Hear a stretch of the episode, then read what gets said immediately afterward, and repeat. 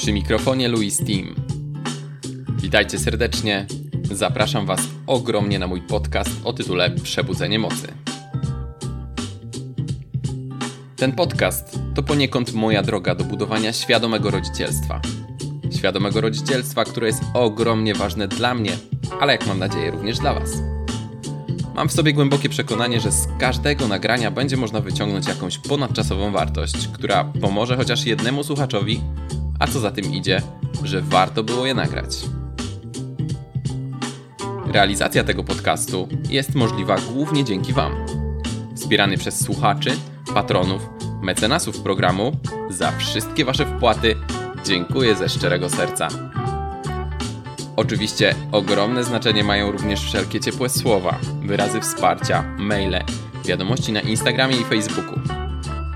Jeśli ktoś z Was chciałby wesprzeć ten podcast, to najłatwiej będzie to zrobić za pośrednictwem strony patronite.pl ukośnik Team lub wpisując na stronie patronite.pl w szukajce słowo team przez 2m na końcu.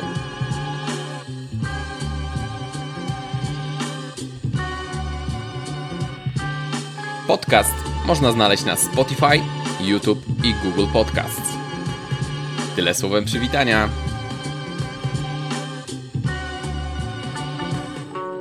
Partnerem dzisiejszego podcastu jest restauracja Aquakultura, znajdująca się w sercu Karkonoszy. To wyjątkowy lokal zbudowany od podstaw w stylu wyspiarskiego boathouse'u, przyciągający smakoszy z całego regionu i nie tylko. Moje dzisiejsze spotkanie odbywa się właśnie w tym miejscu. Mam nadzieję, że odgłosy z kuchni nie zakłócą Wam odbioru. Jeszcze odrobina muzyki i zaraz zaczynamy.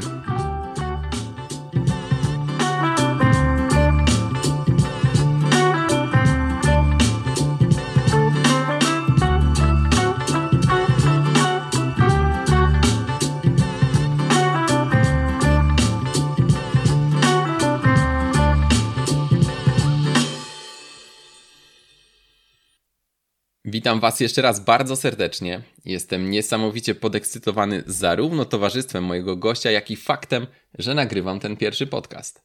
Sam pomysł kiełkował we mnie już nieco ponad dwa lata temu. Cieszę się, że w końcu przyszedł ten etap w moim życiu, gdzie w końcu udaje się go zrealizować. Aby przedstawić moją gościnię w kilku słowach, mógłbym powiedzieć szalona, piekielnie uzdolniona, wrażliwa, niesamowicie sympatyczna kobieta o pięknym umyśle i dzikim sercu. Ale miałbym wrażenie, że to jakbym nic nie powiedział. Moja osobista relacja z nią nawiązała się około 20 lat temu. W naszym życiu od tego czasu wiele się działo. Widujemy się na co dzień, bo nasze skrzaty chodzą do jednego przedszkola.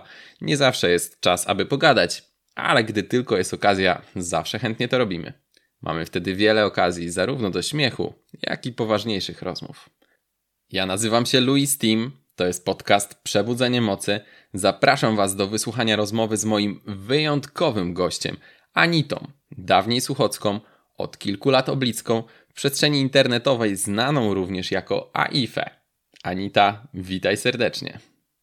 Cześć, bardzo miło mi tutaj być z Tobą. Super, bardzo się cieszę. Anita, mm, myślę, że tak na początek, tak jakby cały podcast mój ma trochę krążyć wokół rodzicielstwa, wokół lifestyle'u, ale tak naprawdę po prostu wokół wszystkiego, co ma dotyczyć tego rodzicielstwa. E, mam takie przekonanie na Twój temat i na swój w sumie tak samo, że żadne z nas nie jest idealnym rodzicem nie jest idealnym e, współpartnerem, współmałżonkiem, żoną, mężem i tak dalej, że po prostu w życiu popełniamy wiele błędów i potrafimy się do nich przyznać i żyć z tymi błędami, e, co dzisiaj chyba jest taką dosyć dużą wartością, szczególnie w tej przestrzeni internetu, w której też jako tako funkcjonujemy. Ty jesteś właśnie też tą osobą, która czasami pokazuje się od tej takiej normalnej, naturalnej strony, więc mam nadzieję, że ten e, podcast, to nasze dzisiejsze spotkanie będzie też pełne po prostu no, nieidealnych sytuacji, o których otwarcie powiemy, które otwarcie przedstawimy i które też ludzie po prostu będą mogli e, normalnie i naturalnie odebrać. E, chciałbym, żebyśmy krążyli troszeczkę dzisiaj tak wokół tematu marzeń, wokół tematu realizacji, realizacji swoich pasji e, i takiej chyba misji, bo jestem przekonany, że masz taką misję w sobie. Mm, chciałbym, żebyśmy zaraz do niej dotarli. Ale mm, pierwszym moim pytaniem, pierwsze właściwie będę miał kilka pytań takich na rozgrzewkę, bardzo prostych, które, na które odpowiedzi mogą być bardzo e, krótkie, e, więc odpowiadaj, jak ci po prostu przyjdzie, co ci serce zagra. Ulubiony kolor? O Jezu, takie pytanie, ale niby takie pytanie, które się przejawia gdzieś tam i faktycznie słyszy się jakieś różne rozmowy i człowiek powinien się w pewnym momencie zatrzymać i zastanowić, jaki jest mój ulubiony kolor. Nie mam pojęcia, ale raczej będą to po prostu ogólnie, mogę powiedzieć, kolory ziemi. Faktycznie w takich się dobrze czuję, jeśli chodzi o jakieś moje otoczenie, chyba też w związku z moim typem jakby urody, że jestem podobno jesienią, to takie wszelkie o, ziemiste, raczej zgaszone. Jesteś jesienią, w sensie ktoś tak ciebie kiedyś określił? Tak, są, są, tak takie, są takie jakby mm, typy mm, urody, nie wiem, czy to do końca dobrze opisuje, ale jest się tak właśnie, że są pory roku i ja jestem tą jesienią, no jako chyba taki typowy rudzielec, to aha, faktycznie gdzieś Super, to się pasuje. to zgrywa. Ulubione jedzenie? Hmm. Ulubione jedzenie. Ojejku.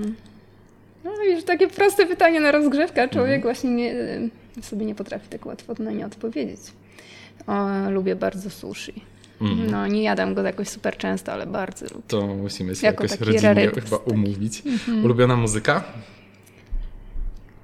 Ja jestem takim bardzo specyficznym człowiekiem, gdzie pewnie się dopisze do tego 90% innych ludzi, ale e, faktycznie muzyki słucham no, skrajnie różnej. E, można jakby z różnych gatunków, prawie wszystkich gatunków znaleźć, ale mm, zależy dużo od mojego jakby w danym momencie chwili, w jakiej jestem. Hmm, ostatnio.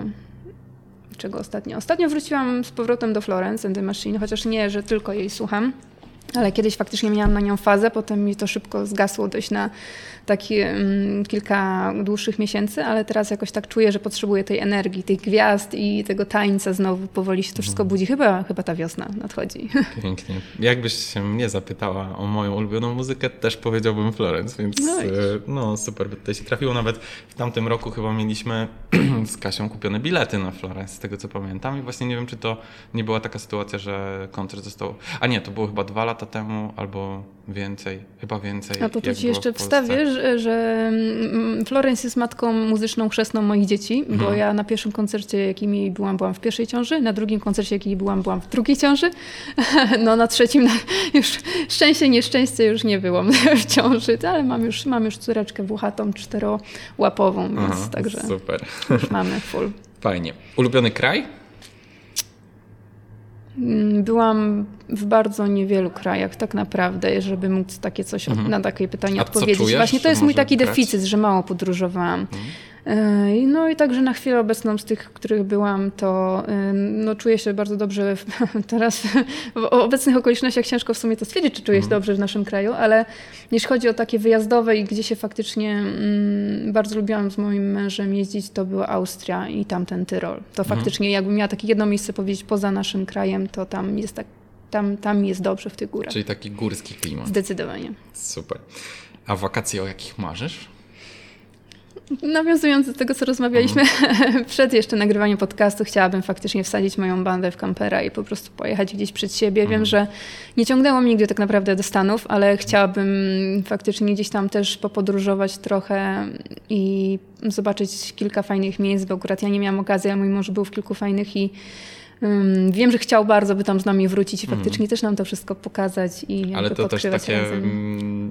zabytki przyrody, że tak powiem. Mm, na pewno przyroda też. Tak faktycznie no, jego wrażenie chyba, tak jak też wiele osób, była taka, że Wielki Kanion nie da się opisać jakby tego mm. wrażenia, które się ma stojąc tam ale też pod kątem na przykład NASY. Bardzo dobrze wspomina mhm. podróż do centrum NASA i wiem, że chłopaki by po prostu no, oszaleli, jakby tam byli, mhm. także... Super, widzisz, nawet nie znam nikogo, Super. kto by tam był. Było podobno naprawdę genialne, genialne, genialna ta wizyta i bardzo bym chciała chyba też tam zobaczyć. Właśnie mhm. jakby jego oczami, jakby o to, co on mi opowiadał, to chciałabym tam przeżyć. No i tam no, jest dużo zobaczenia.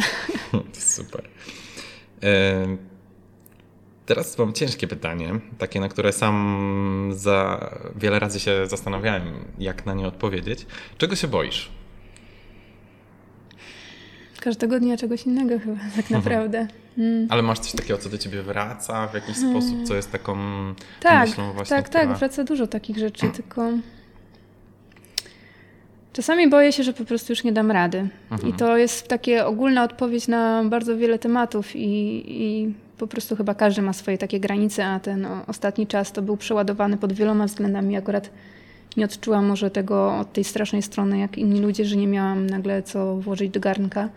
ale miałam za to, wzięłam się jakby bardzo mocno do roboty, ale to też się wiązało z dużym obciążeniem jakimś fizyczno-psychicznym i w pewnym momencie też czułam się przeciążona.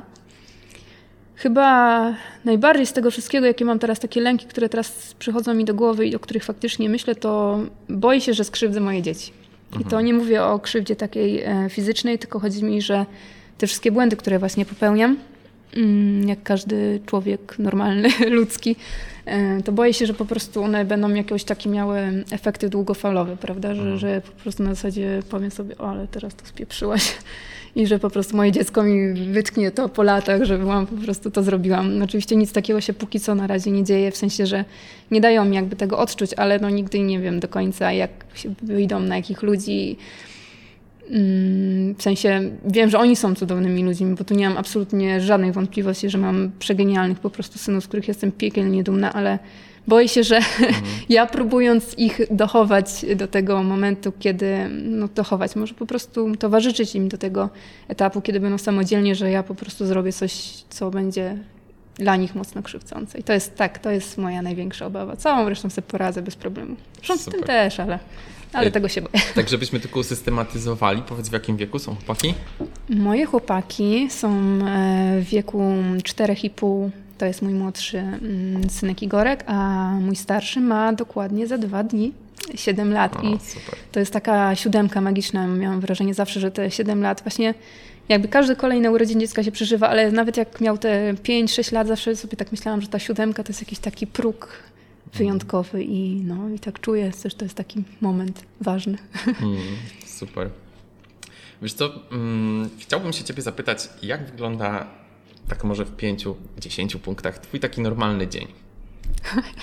normalny dzień, ja w ogóle nic nie ma normalnego w moim życiu. Mhm. na pewno zaczyna się dzień jak najbardziej od y, zrobienia śniadania dzieciakom i wtedy albo ja, albo Gniewko robimy im śniadanie, odstawiamy do mm, przedszkola i potem już jest dziki spontan, co akurat zazwyczaj staram, tak, staram się oczywiście wracać jakby do domu, do pracy i siąść do tej rzeczy akurat, którą się zajmuję, a zajmuję się tak wieloma rzeczami, że to naprawdę bywa bardzo różne, ale to jest mm, no, zmienne, bo równie dobrze może trzeba pojechać coś kupić, na, żeby dalej w domu jeszcze, bo my jesteśmy świeżo po wprowadzeniu się do domu, gdzie nawet jeszcze kuchni nie mamy, ale mamy od wczoraj, przedwczoraj, przepraszam, umywalkę w łazience dolnej, więc mamy dostęp do wody na dole, w dolnej części domu i to jest absolutny sukces, e, który tutaj całkowicie muszę, um, laury muszą spocząć na moim mężu, który na szczęście się ze mną nie rozwiódł przed tą, przed tą umywalką, bo sobie wymyśliłam, że zrobimy sobie betonową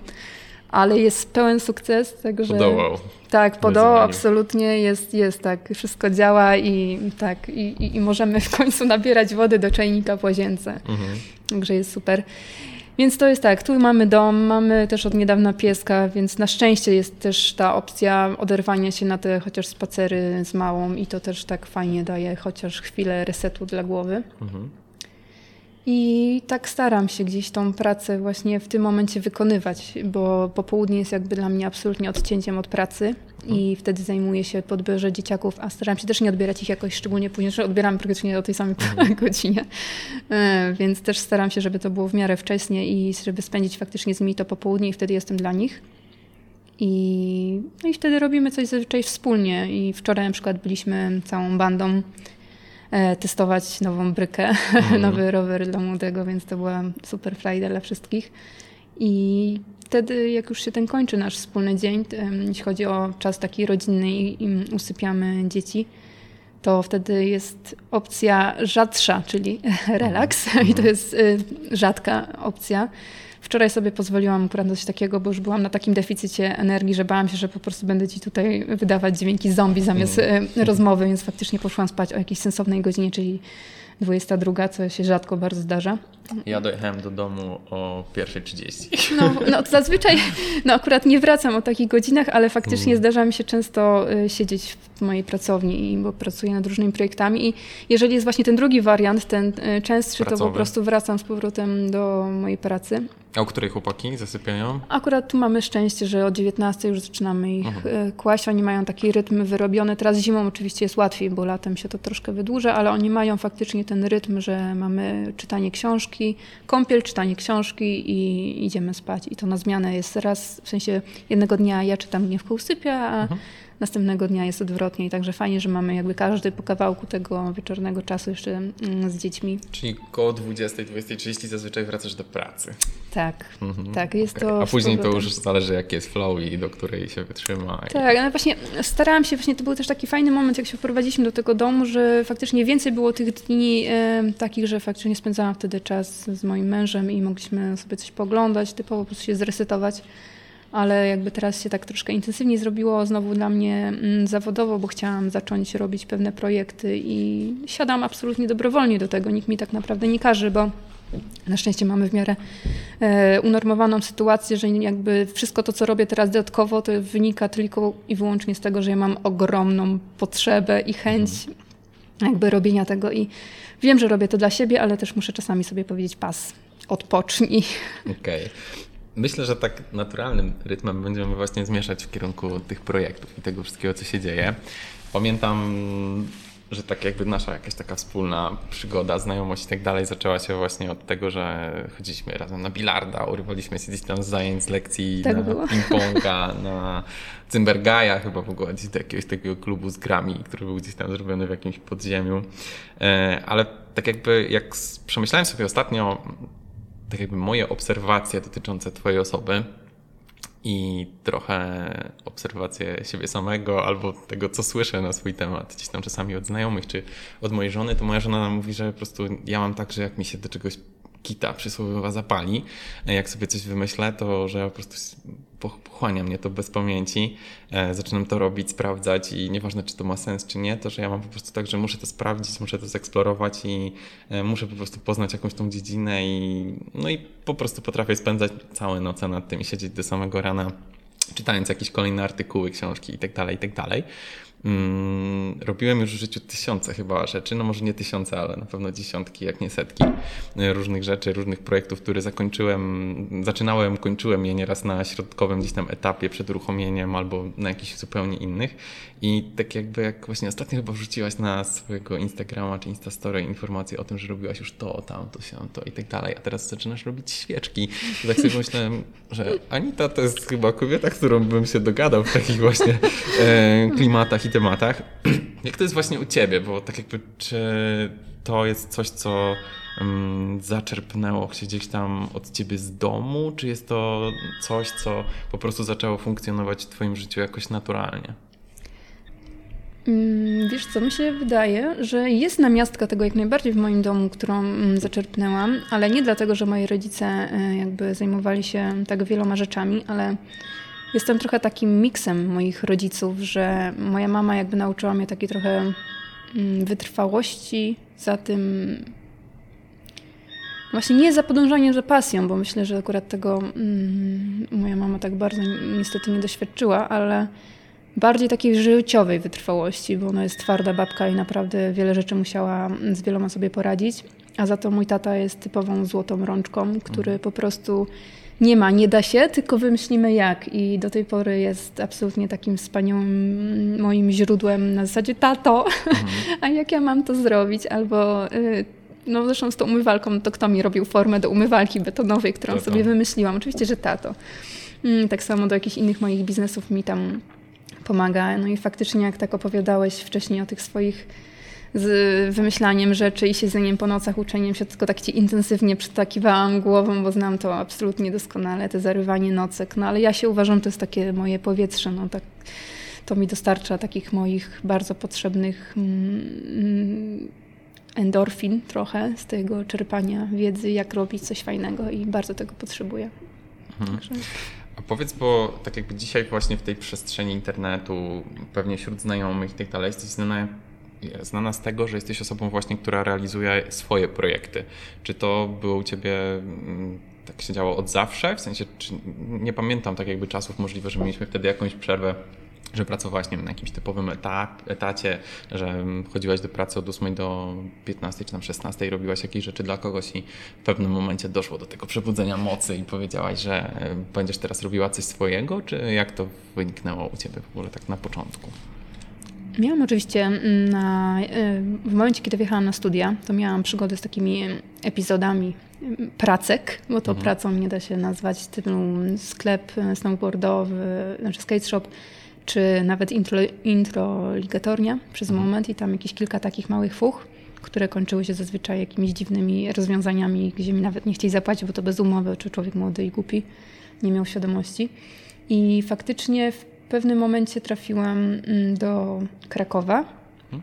i tam miałam pierwszą w życiu i ostatnią pracę na etat i pracowałam tam prawie rok, chyba coś mi się wydaje, że około roku. I byłam współ twórczynią w pewnym stopniu też i redaktorką pierwszą takiego portalu Stylio. To był taki portal modowy, z którego się wywodzi trochę takich dziewczyn, które też teraz jakby są mocni w branży siedzą modowej. Mm, I lubiłam tą pracę na początku jak najbardziej, jakby była bardzo kreatywna i też miała takie mm, podejście nie tyle może luźne do pracy, bo ja przez to, że ja tam byłam osobą młodą, bez rodziny i jakby oddaną projektowi, to wyrabiałam jakby półtora etatu mm. sama z siebie, bo tak po prostu chciałam, no, co nie jest oczywiście zawsze mądre, ale no, jak to człowiek jest zaraz Byłaś po stu...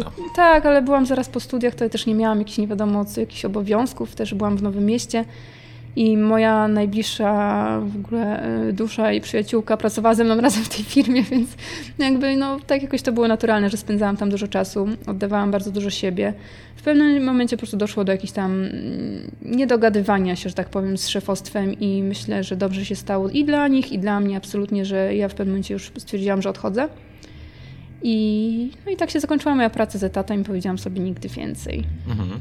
Już wtedy w międzyczasie po prostu już faktycznie ta fotografia gdzieś funkcjonowała, już przynosiła jakieś też drobne mm, przychody takie wystarczające, ale jak ja byłam mówię, jedną osobą, która jest młodą, nie ma kredytów, zobowiązań rodziny, to ja nie potrzebowałam jakoś nie wiadomo ile, mm, ile po prostu pieniędzy, żeby faktycznie co miesiąc się utrzymać, więc to kwestia była czasami jednego zlecenia i potrafiłam za te 500-600 zł i, i funkcjonować przez cały miesiąc. Mhm, rozumiem. A tak jakby później wiem, że takim korem, członem takim głównym była właśnie fotografia przez długi czas w Twoim życiu, a ten inne projekty, takie trochę bardziej artystyczne, kiedy one się pojawiły?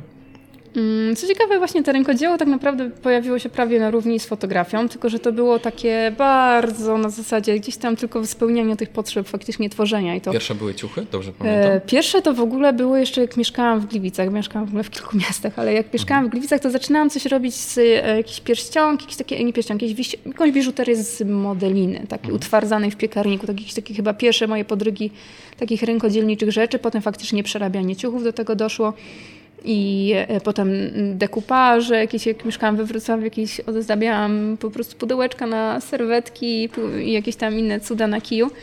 No i ta fotografia cały czas się w tym wszystkim przeplatała, jakby mm, wiadomo, że przy, dostarczała jakby większe pieniądze e, niż takie pojedyncze sprzedawane przedmioty. Mm, ale, ale to wszystko jakby się przeplatało. No jakby przez te wiele, wiele lat y, ta fotografia była faktycznie tym, tą rzeczą, która, którą traktowałam jakby bardziej zarobkowo, ale dobrze było wiedzieć, że zawsze tam parę złotych też zaczynało wpadać mi z drugiej strony. Niestety też fotografia, znaczy niestety, no tak po prostu było, chłonęła też przez to o wiele więcej czasu mhm. i jakby nie, nie starczało mi na to, żeby rozwinąć tą inną działalność. Okej, okay. a powiedz mi, jak w ogóle w tym wszystkim funkcjonują też wasze dzieci? Tak jakby Gniewko wiem, że pracuje, e, pracował od lat na etacie, więc chłopaki pewnie wiedzieli, że tato pracuje, gdzieś tam działa z komputerami, no w jakiś sposób sobie to określali. A jak to było w przypadku mamy? Mówili zawsze, że Mama jesteś zawsze jest, tak fotografem, tak czy czy mama jest osobą, która robi, nie wiem, wiele różnych rzeczy, właśnie para się rękodziełem? Jak to, jak, nie wiem, czy mieliście takie rozmowy, albo czy słyszałaś kiedyś, jak oni określają to, co ty robisz? Myślę, że jakbyś mi zadał moim dzieciom takie pytanie, to wcześniej by odpowiedzieli faktycznie, że mama robi zdjęcia, a teraz y, bardziej widzą mnie w pracowni i widzą, jak zajmuję się tym, tą jakby drugą częścią rękodzieła, więc myślę, że mhm. Mogliby powiedzieć i to, i to, mhm. E, ale no w sumie dobre pytanie, muszę, muszę im zadać. Ale nie, oni są raczej świadomi tego, co robię, tylko że dla nich faktycznie jakby mnie pojęcie jako pracy, to zdarzało się, że po prostu nie, jakby nie odczuwali, że mama faktycznie pracuje, bo ja mhm. jednak większość czasu byłam praktycznie cały czas z nimi, mhm. bo pracowałam, no chyba, że wyjeżdżałam na jakieś zlecenia, to wtedy faktycznie odczuwali i do tej pory jest tak, że ja przez to, że pracuję wtedy, kiedy mm, oni takich albo śpią, albo są w przedszkolu, to jakby tego nie odczuwają. A jak mi się zdarza wyjechać na przykład na jakiś reportaż, że mnie nie ma cały mhm. dzień, to później mi się obrywa. Aha. Obrywa się, tak, tak. Ja mam szczególnie mój młodszy ma do mnie ogromny później foch i pretensje, że ja w ogóle wyjechałam na tak długo, więc no. Okej. Okay. Właśnie ostatnio mm, Ola Budzyńska, pewnie mm -hmm. kojarzysz, pani Jasne. swojego czasu miała takie Instastory, gdzieś też cały czas ją obserwuję i właśnie mówiła o tym, że Mm, tak jakby ona kategorycznie mówiła, że to właśnie tak nie może być do końca, że mama jest e, mamą od wszystkiego. W sensie, że w domu później dzieci tak jakby są uczone tego, że tak jakby mama jest zawsze na każde zawołanie, no wszystko musi rozwiązać, każdy gdzieś tam e, problem i tak dalej, i tak dalej. I tak sobie myślę, że no zarówno w Twoim przypadku, jak i trochę u nas w domu, ciężko jest e, to wszystko pogodzić i budować taką e, jakąś własną niezależność, sylwetkę e, właśnie mamy jako mamy, ale też kobiety jako kobiety. A wiem, że ta strona jest dla Ciebie na pewno bardzo ważna, bo wiem, że angażujesz się w różnego rodzaju właśnie też inicjatywy takie związane właśnie też z tym sisterhoodem, z kobiecością. E, no teraz wiem, że na pewno też bardzo przeżywałaś całą sytuację właśnie związaną e, ze strajkiem kobiet, z tym wszystkim, co się dzieje w naszym państwie. Mm, powiedz właśnie, jak ty w ogóle znajdujesz taką jakby właśnie przestrzeń dla siebie, żeby funkcjonować w tym, żeby realizować siebie, bo na pewno tak jakby wiem, że realizujesz swoje projekty, realizujesz swoje pasje i to jest dla ciebie gdzieś tam dużym dużym na pewno wyzwaniem, ale też dużą częścią Twojego życia. A jak to właśnie, nie wiem, godzisz po prostu wszystko? Bo domyślam się, że to nie jest takie proste. Absolutnie. Nie myślę, że to dla żadnej ze stron tak naprawdę, ani dla osób, które są na etacie i niestety też przez to są jakby skazane na to, że często spędzają jakby może mniej, no tak, bo faktycznie jak dzieci były chore, to siedziały ze mną w domu. Jak było, był lockdown i mm, to też jakby wtedy mój mąż pracował z domu, ale to też ja się w tym momencie zajmowałam dziećmi, żeby on mógł pracować zdalnie, więc faktycznie mają jakby, no jestem, z jednej strony jest mi trudniej, bo mm, ja muszę jakby to plastycznie dopasowywać swoje jakby potrzeby, takie bardziej pasji i pracy, żeby jakoś to wszystko pogodzić, a z drugiej strony wiem, jak było to trudne też dla drugiej strony, która ma kogoś nad sobą, jakiegoś szefa i jest to, nie jest takie hop na zasadzie, że dzisiaj sobie nie pójdę do pracy i w idealnym świecie by było powiedziane tak, prawda, że idziesz do szefa i mówisz, dzisiaj moja żona chce popracować albo coś i ja rozumiem, że tak może wiele, wiele osób może może tak zrobić albo y, rozumieją, że tak powinno być, ale w rzeczywistości to nie jest takie proste, więc staram się też zawsze spojrzeć na wszystko z dwóch perspektyw, mm, ale jest to bardzo trudne też dla mnie, absolutnie było, ale z drugiej strony ja zyskiwałam tą więź, prawda, z dziećmi i Zgadzam się z tym, że nie powinna być mama od wszystkiego i też uczę moje dzieci, mówiąc po prostu im wprost, rozmawiając z nimi, jak na przykład jest jakiś sprzeciw, że mm, gdzieś ja miałam jechać znowu na jakąś sesję na przykład i właśnie była sytuacja, że mamo, ty masz nie jechać? I już widzę, że jest złość, bo u nas jakby wiadomo, takie zachowanie się wiąże często ze złością, obrażeniem się, i ja po prostu nie próbuję tłumaczyć, że a mamusia szybko wróci, a tylko mama się postara jak najszybciej, żeby tutaj, tylko tłumaczę. Ale kochanie, mama teraz jedzie na taki projekt, bo ona chce na niego jechać, bo wiem, że sprawi on mi dużo radości. I się mhm. po prostu tłumaczę, że mama też chce być szczęśliwa. Mhm. tak jak mówię, ja, zależy mi na tym, żebyście wy byli szczęśliwi, to ja mu tłumaczę, że po prostu to jest dla mnie ważne i ja chcę to zrobić. I jakby nie próbuję mm, tego w ich oczach przedstawiać jako coś złego, jakby nieświadomie, bo często się to robi właśnie tak, ale mama szybko wróci, to szybko, to nieważne, pamiętaj, mhm. że i tak chcę jak najbardziej być z wami. Wiadomo, że oni są dla mnie najważniejsi, ale jeżeli ja nie zrobię czegoś takiego, to będę taką smutną, bardzo zgaszoną osobą. I nie no, będę miała na pewno serca i energii takiej. Powiedzeń, że żeby zapalać innych, trzeba najpierw samemu płonąć, albo żeby dawać szczęście innym, to trzeba najpierw samemu być szczęśliwym, więc wydaje mi się, że tutaj absolutnie nie ulega to żadnej wątpliwości, że rzeczywiście trzeba dbać o, tą, e, o ten własny balans, o to własne szczęście, o własną e, tak jakby spokój w głowie, bo jeśli my go nie będziemy mieli, no to nie będziemy w stanie go przekazać naszym dzieciom, no one też tego bardzo potrzebują. E, a powiedz mi, mm, właśnie tak jakby to słowo, którego tutaj mm, nie usłyszałem, ale cały czas grało mi w głowie w momencie, kiedy przed chwilą odpowiadałaś na pytanie, e, to jest empatia. I właśnie tak jakby jestem taką osobą, która ciebie tak na co dzień odbiera jako taką właśnie bardzo empatyczną osobę, która w wielu sytuacjach, takich jak widziałem cię właśnie gdzieś tam z dziećmi, czy jak wypowiadałaś się na jakieś różne nie wiem, tematy tego, co się dzieje, to że masz sobie tak właśnie bardzo wiele empatii. I jak to jest, jeśli chodzi właśnie o twoje dzieci? Czy one też tak jakby potrafią się tym zarazić od ciebie? Czy to jest jakaś taka też ciągła praca? Jak, jak ty to, mm, czy w ogóle tak jakby to słowo i, i to, co ono so, sobą reprezentuje, jest dla ciebie ważne, tak w życiu codziennym? Jest jak najbardziej i szczerze mówiąc, trochę mnie to, jest to z jednej strony ogromny powód dla mnie dla, dla dumy, a z drugiej strony jest ogromnie przerażający dla mnie, widząc jak moje dzieci są wrażliwe. Mhm. E, nie wiem, czy to wzięły ode mnie i mam nadzieję, że nie będą mi kiedyś za to miały za złe, że są takimi wrażliwcami. Ja to osobiście mm, no jakby w 100% odbieram jako coś pięknego, ale z drugiej strony wiem, jak to może im utrudnić funkcjonowanie na co mhm. dzień. Mm, ale tak, są bardzo empatyczni, e, zarówno w stosunku co do ludzi, jak i zwierząt. Szczególnie mój starszy syn tutaj ma tą empatię nad wyraz, że tak powiem, rozwiniętą. I mam nadzieję, że jakoś życie pozwoli mu w miarę łaskawie z tym wszystkim przejść przez te doświadczenia, z którymi będzie musiał się mierzyć. No mhm. ja będę na pewno stała obok nich, jak tylko będą mnie potrzebować. Mam nadzieję, że będą mnie jeszcze potrzebować kiedyś. Myślę, że ta więź, y, pamiętam, że tak jakby mm, ta myśl w ogóle przyświecała y, mojemu napisaniu też książki, że właśnie chciałbym y, tak jakby przedstawić i stworzyć taką własną wizję rodzicielstwa opartą i zbudowaną na rodzicielstwie przyjaźni. Bo wydaje mi się, że tylko w ten sposób możemy doprowadzić do tego, żeby w wieku, kiedy nasze dzieci już będą chciały wyjść gdzieś tam z domu, pójść na swoje i tak dalej, żeby jednak ta więź pozostała. Bo znam bardzo wiele takich przykładów. Sam tak naprawdę jestem takim przykładem, gdzie w momencie, kiedy pojechałem na studia, to moje relacje z rodzicami, gdzie wcześniej były słabe, one po prostu się gdzieś tam zakończyły, można by było tak powiedzieć. Mhm. One później wróciły e, z pewnych względów. E, myślę, że dużym też tutaj czynnikiem było to właśnie, że pojawiły się dzieci w moim życiu mm, i mama szczególnie chciała uczestniczyć tak jakby w tym życiu dzieci i wtedy ta nasza relacja się zdecydowanie gdzieś tam polepszyła i podbudowała. Ale pamiętam też, e, jak byłem kiedyś na szkoleniu Nika Wójcicia, czyli tego takiego człowieka, który jest mówcą motywacyjnym, a nie ma rąk i nóg i występuje na scenie jeżdżąc po całym świecie.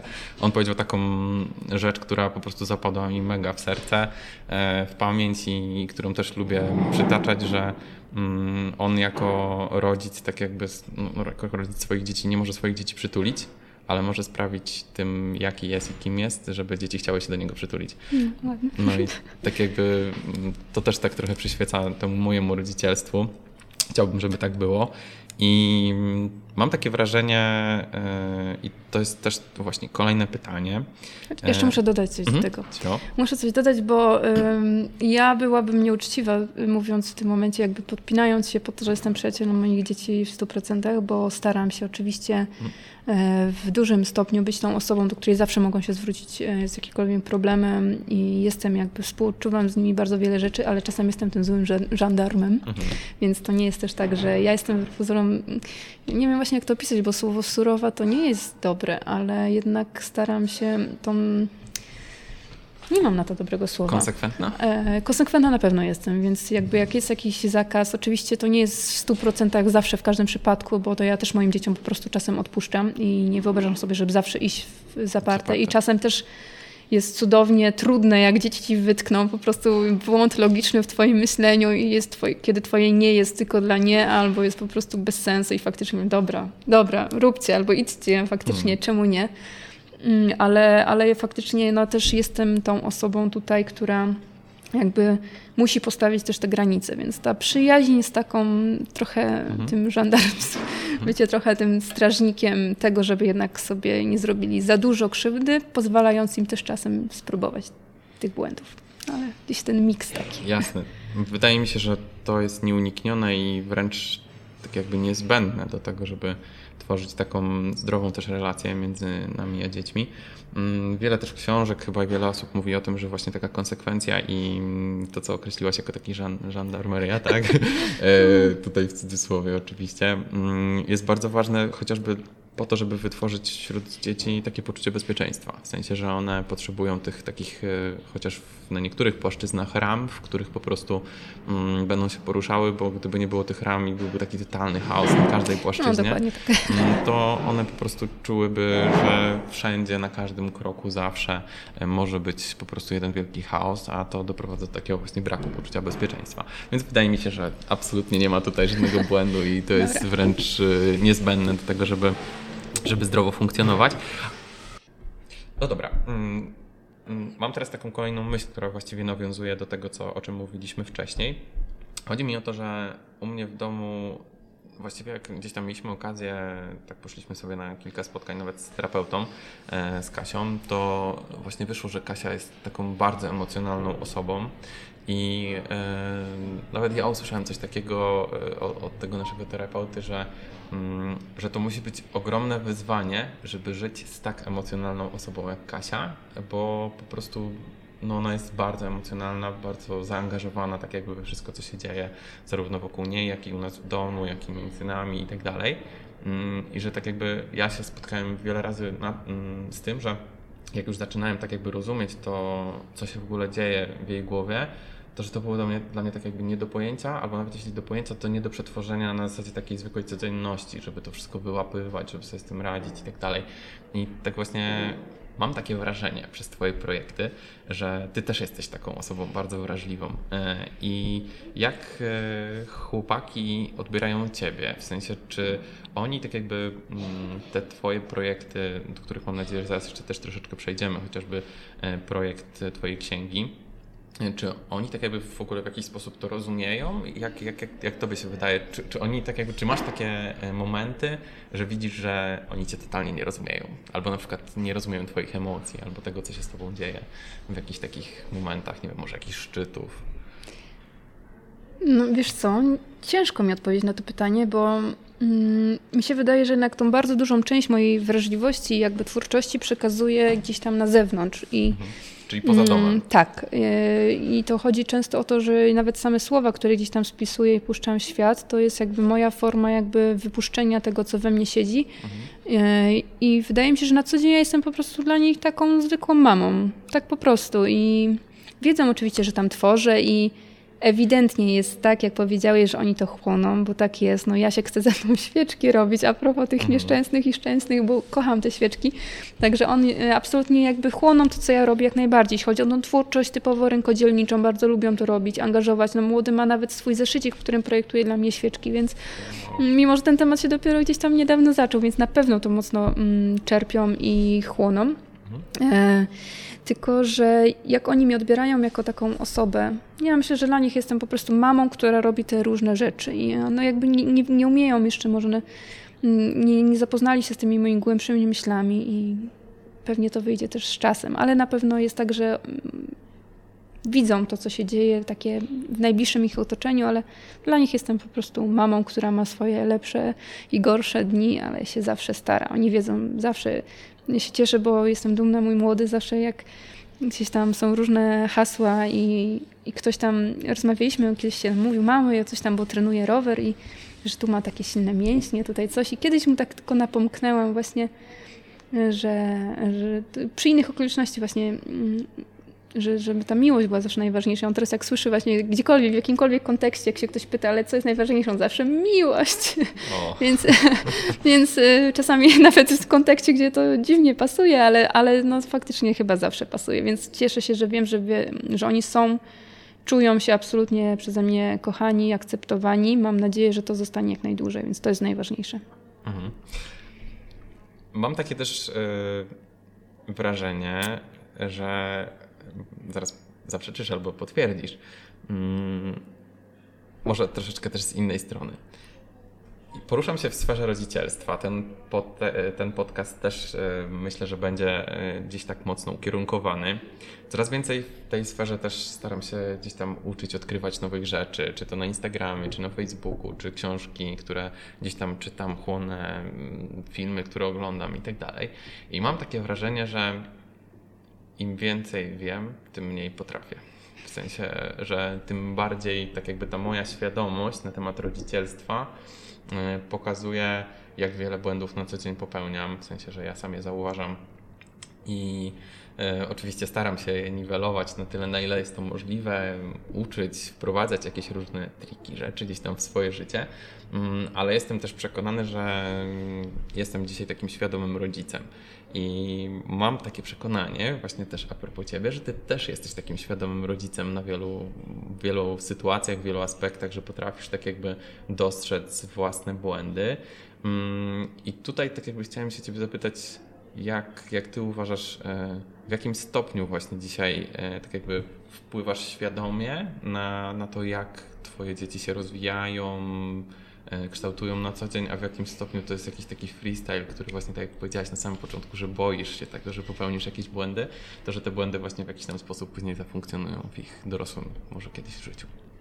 Powiedziałam, że to jednak jest większy freestyle z, z domieszką e, próby e, jakiegoś usystematyzowania tego, może na podstawie tego, co gdzieś tam faktycznie może mm, się uczę o samej sobie i to chodzi, że może staram się być świadomym ogólnie człowiekiem i w tym to rodzicielstwo też jest bardzo mm, mocnym aspektem, jakby częścią tego wszystkiego. No ja przeczytałam, nie przeczytałam za bardzo książek o rodzicielstwie, przeczytałam, pamiętam jedną i to bardzo świetną, mm, świetną książkę, którą polecam, to jest Rodzeństwo bez rywalizacji. Uważam, że powinien to przeczytać każdy człowiek, czy ma rodzeństwo mhm. sam w sobie, czy ma dzieci, ale to bardzo fajna książka, która mówi o kilku takich aspektach i Myślę, że dużo wychodzi w praniu tak naprawdę. Człowiek się sam tego też uczy na metodzie prób i błędów. Fajnie byłoby popełniać tych błędów mniej i przestać je popełniać może wcześniej. Mhm. Mm, I na pewno są takie rzeczy, które ja widzę, obserwuję i staram się wprowadzać, przede wszystkim poznając własne dzieci. Już nie chodzi o to, że jest ogólnie jako bycie rodzicem, tylko jakby poznaje się po prostu swoje dzieci i poprawia się samego siebie też przy okazji. I chodzi o to, że niektóre dziecko potrzebuje innego podejścia, inne, mm, jeszcze innego Innym po prostu trzeba coś wybaczyć i zaakceptować przede wszystkim, prawda? Że takie są i chyba tej akceptacji człowiek się cały czas uczy i poznaje. No, ja mam dwójkę dzieci w wieku te 4-7, ale tak naprawdę każdego dnia czuję się trochę świeżakiem, bo nigdy nie miałam dziecka, który ma za dwa dni siódme urodziny, tak prawda? Mhm. Zawsze miałam jakby młodsze dziecko i tak samo jak oni się rozwijają i zmieniają, to ja się próbuję dopasowywać i nadążać za tym wszystkim, co nie jest oczywiście proste. Mm, I bardzo, bardzo duży wpływ na to, na ile jestem świadomym rodzicem, wpływa na ile jestem świadomą kobietą. I mm, chodzi tu o to, że jeżeli ja właśnie nie dbam o te potrzeby jakby własne i zaniedbuję mm, siebie, swoje małżeństwo i wszystko, jeżeli ja nad tym też nie pracuję, to sypie się po prostu wszystko, prawda? I mhm jakby tu każdy aspekt tego życia potrzebuje pielęgnacji i tej czułości i właśnie w stosunku czy do każdego członka rodziny, czy do właśnie samej siebie. No i, i tu chyba staram się po prostu na tym wszystkim jakoś zapanować, co jak każdy człowiek wiesz, to wie, to nie jest proste, ale no, daje jakąś taką drobną satysfakcję z, z własnych postępów, a ogromną satysfakcję, jak się widzi szczęście u tej drugiej osoby. Mhm. A powiedz, bo wcześniej właśnie powiedziałaś, że tak jakby jest dużo takich sytuacji, że ty jesteś dla nich tak jakby cały czas, gdzieś tam na co dzień, że oni też tak trochę to odbierają, e, że mama tak jakby wypełnia jakąś tam ich dużą przestrzeń e, w życiu. Mm, no i teraz z kolei przed chwilą powiedziałaś, że, że musimy tak jakby na tym nie wiem, takim kole wartości, te wszystkie wartości, e, o wszystkie dbać, w sensie i małżeństwo i tak jakby własne jakieś tam realizowanie swoich pasji i rodzina, i wolny czas, i tak dalej, i tak dalej. E, I powiedz właśnie, jak, e, jak dzisiaj też postrzegasz tak jakby czas, bo mamy ograniczony ten czas. E, każdy ma, każdego doba trwa tyle samo. Musimy sobie to, to wszystko właśnie dzielić. I czy masz czasami takie wrażenie, że właśnie tak jakby tego czasu dla dzieci ci brakuje albo poświęcasz go za mało, czy raczej właśnie więcej u ciebie jest takich sytuacji, że mm, odpuszczasz trochę pracowo, ale wiesz, że tą rodzinną przestrzeń e, wypełniasz tak jakby trochę bardziej? Przede wszystkim nie jestem w stanie absolutnie znaleźć złotego środka. Nie mhm. jestem, po prostu jest to dla mnie osobiście niemożliwe. Nie mam, nie mam równowagi w swoim życiu. Nie jestem w stanie powiedzieć, że jestem spełnioną bizneswoman, idealną mhm. mamą i wspaniałą żoną, bo to absolutnie ja tego nie potrafię, po prostu nie potrafię i któraś dziedzina zawsze gdzieś tam, e, na której się to dziedzinie odbija, odbija mocniej. Mm. Aktualnie mam wrażenie, że totalnie nie mam czasu dla siebie. Mhm. W sensie, no właśnie, a to też teraz takie trochę też podchwytliwe, bo ja realizując teraz te wszystkie swoje projekty, jakby realizuję dla siebie, więc to jest jednak jakiś czas dla mnie ale z drugiej strony no, nie ukrywam, że marzy mi się usłyszeć hasło z stylu dobra, jedź, odpocznij, prawda, ten weekend, mniej, tak, Jezu, jak ja bym chciała pojechać na jakiś krągkowiec, właśnie tak jak mhm. słyszę o twojej Kasie, mhm. że ona jeździ. No faktycznie chciałabym, ale nie jest absolutnie tak, że mi ktoś tego zabrania, ale gdzieś tam czuję podskórnie, że no teraz no zawsze, nie, nigdy nie będzie idealny moment, ale czuję, że teraz jednak jest taki czas i mieliśmy tak intensywny czas w życiu, że ja potrzebuję być z tą moją paczką mhm. i potrzebuję być z chłopakami, e, z moim mężem. Potrzebuję, żebyśmy byli po prostu razem i przeszli przez różne rzeczy.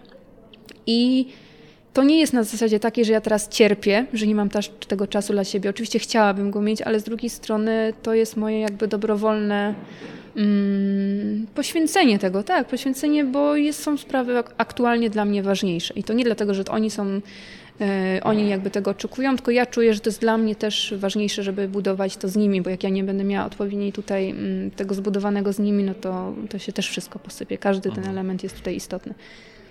Więc teraz jakbym miała powiedzieć, to faktycznie jest tego mniej czasu tego takiego mojego, jeśli chodzi o bycie w samotności, chociaż też jest tak, że staram się to gdzieś wyłapywać i wtedy jakby bardzo doceniam te chwile. Mm, ale nie jest to tak, że w żadnym stopniu próbuję na jakikolwiek z tych momentów narzekać, bo każdy nam dużo dał Czyli jest to takie zręczne balansowanie na linię pomiędzy priorytetami, tak? W sensie, że tak, no, musimy ale nie, gdzieś tam nie wybierać na co dzień. Tylko, że właśnie, że to nigdy nie jest tak, że to jest bezko bezkosztowe, prawda? Mhm. Jakby mhm. nigdy nie, nie będę osobą, która powie tak, możesz mieć dom z basenem, mhm. po prostu szczęśliwą rodzinę i będę robić, wiesz, takie amerykańskie zdjęcia, to wszystko też może osiągnąć, bo ja jestem na to uczulona i po prostu znam tak dużo wspaniałych osób, które się tak starają, wiesz, i są tak pięknymi mhm. osobami, jeśli chodzi o relacje takie między nami, kobietami. I wiem, że tak dbają też o tą kwestię rodzinną, czy robią niesamowite projekty. I rozmawiając z nimi w takich prywatnych rozmowach, no ja wiem, że tam się po prostu czasami tak babrze wszystko mhm. i to jest tak czasami taki syf, no po prostu najnormalniej w świecie i nie jestem w stanie uwierzyć, że tak można. Mhm. Oczywiście są momenty, prawda? Takie momenty, że po prostu siadasz i masz wrażenie, że wszystko jest idealnie, tak jak powinno być. Oczywiście, ja też mam takie momenty, e, ale nie da się tak tego utrzymać przez dłuższą chwilę i nie znaczy że wtedy, że to jest źle, tak jest po prostu, tak jest i to jest życie. Ja na przykład, no ja swoje życie bardzo kocham i to w każdym jego odcieniu, więc no nie będę narzekać, na pewno nie będę mhm. narzekać. Mhm. Super.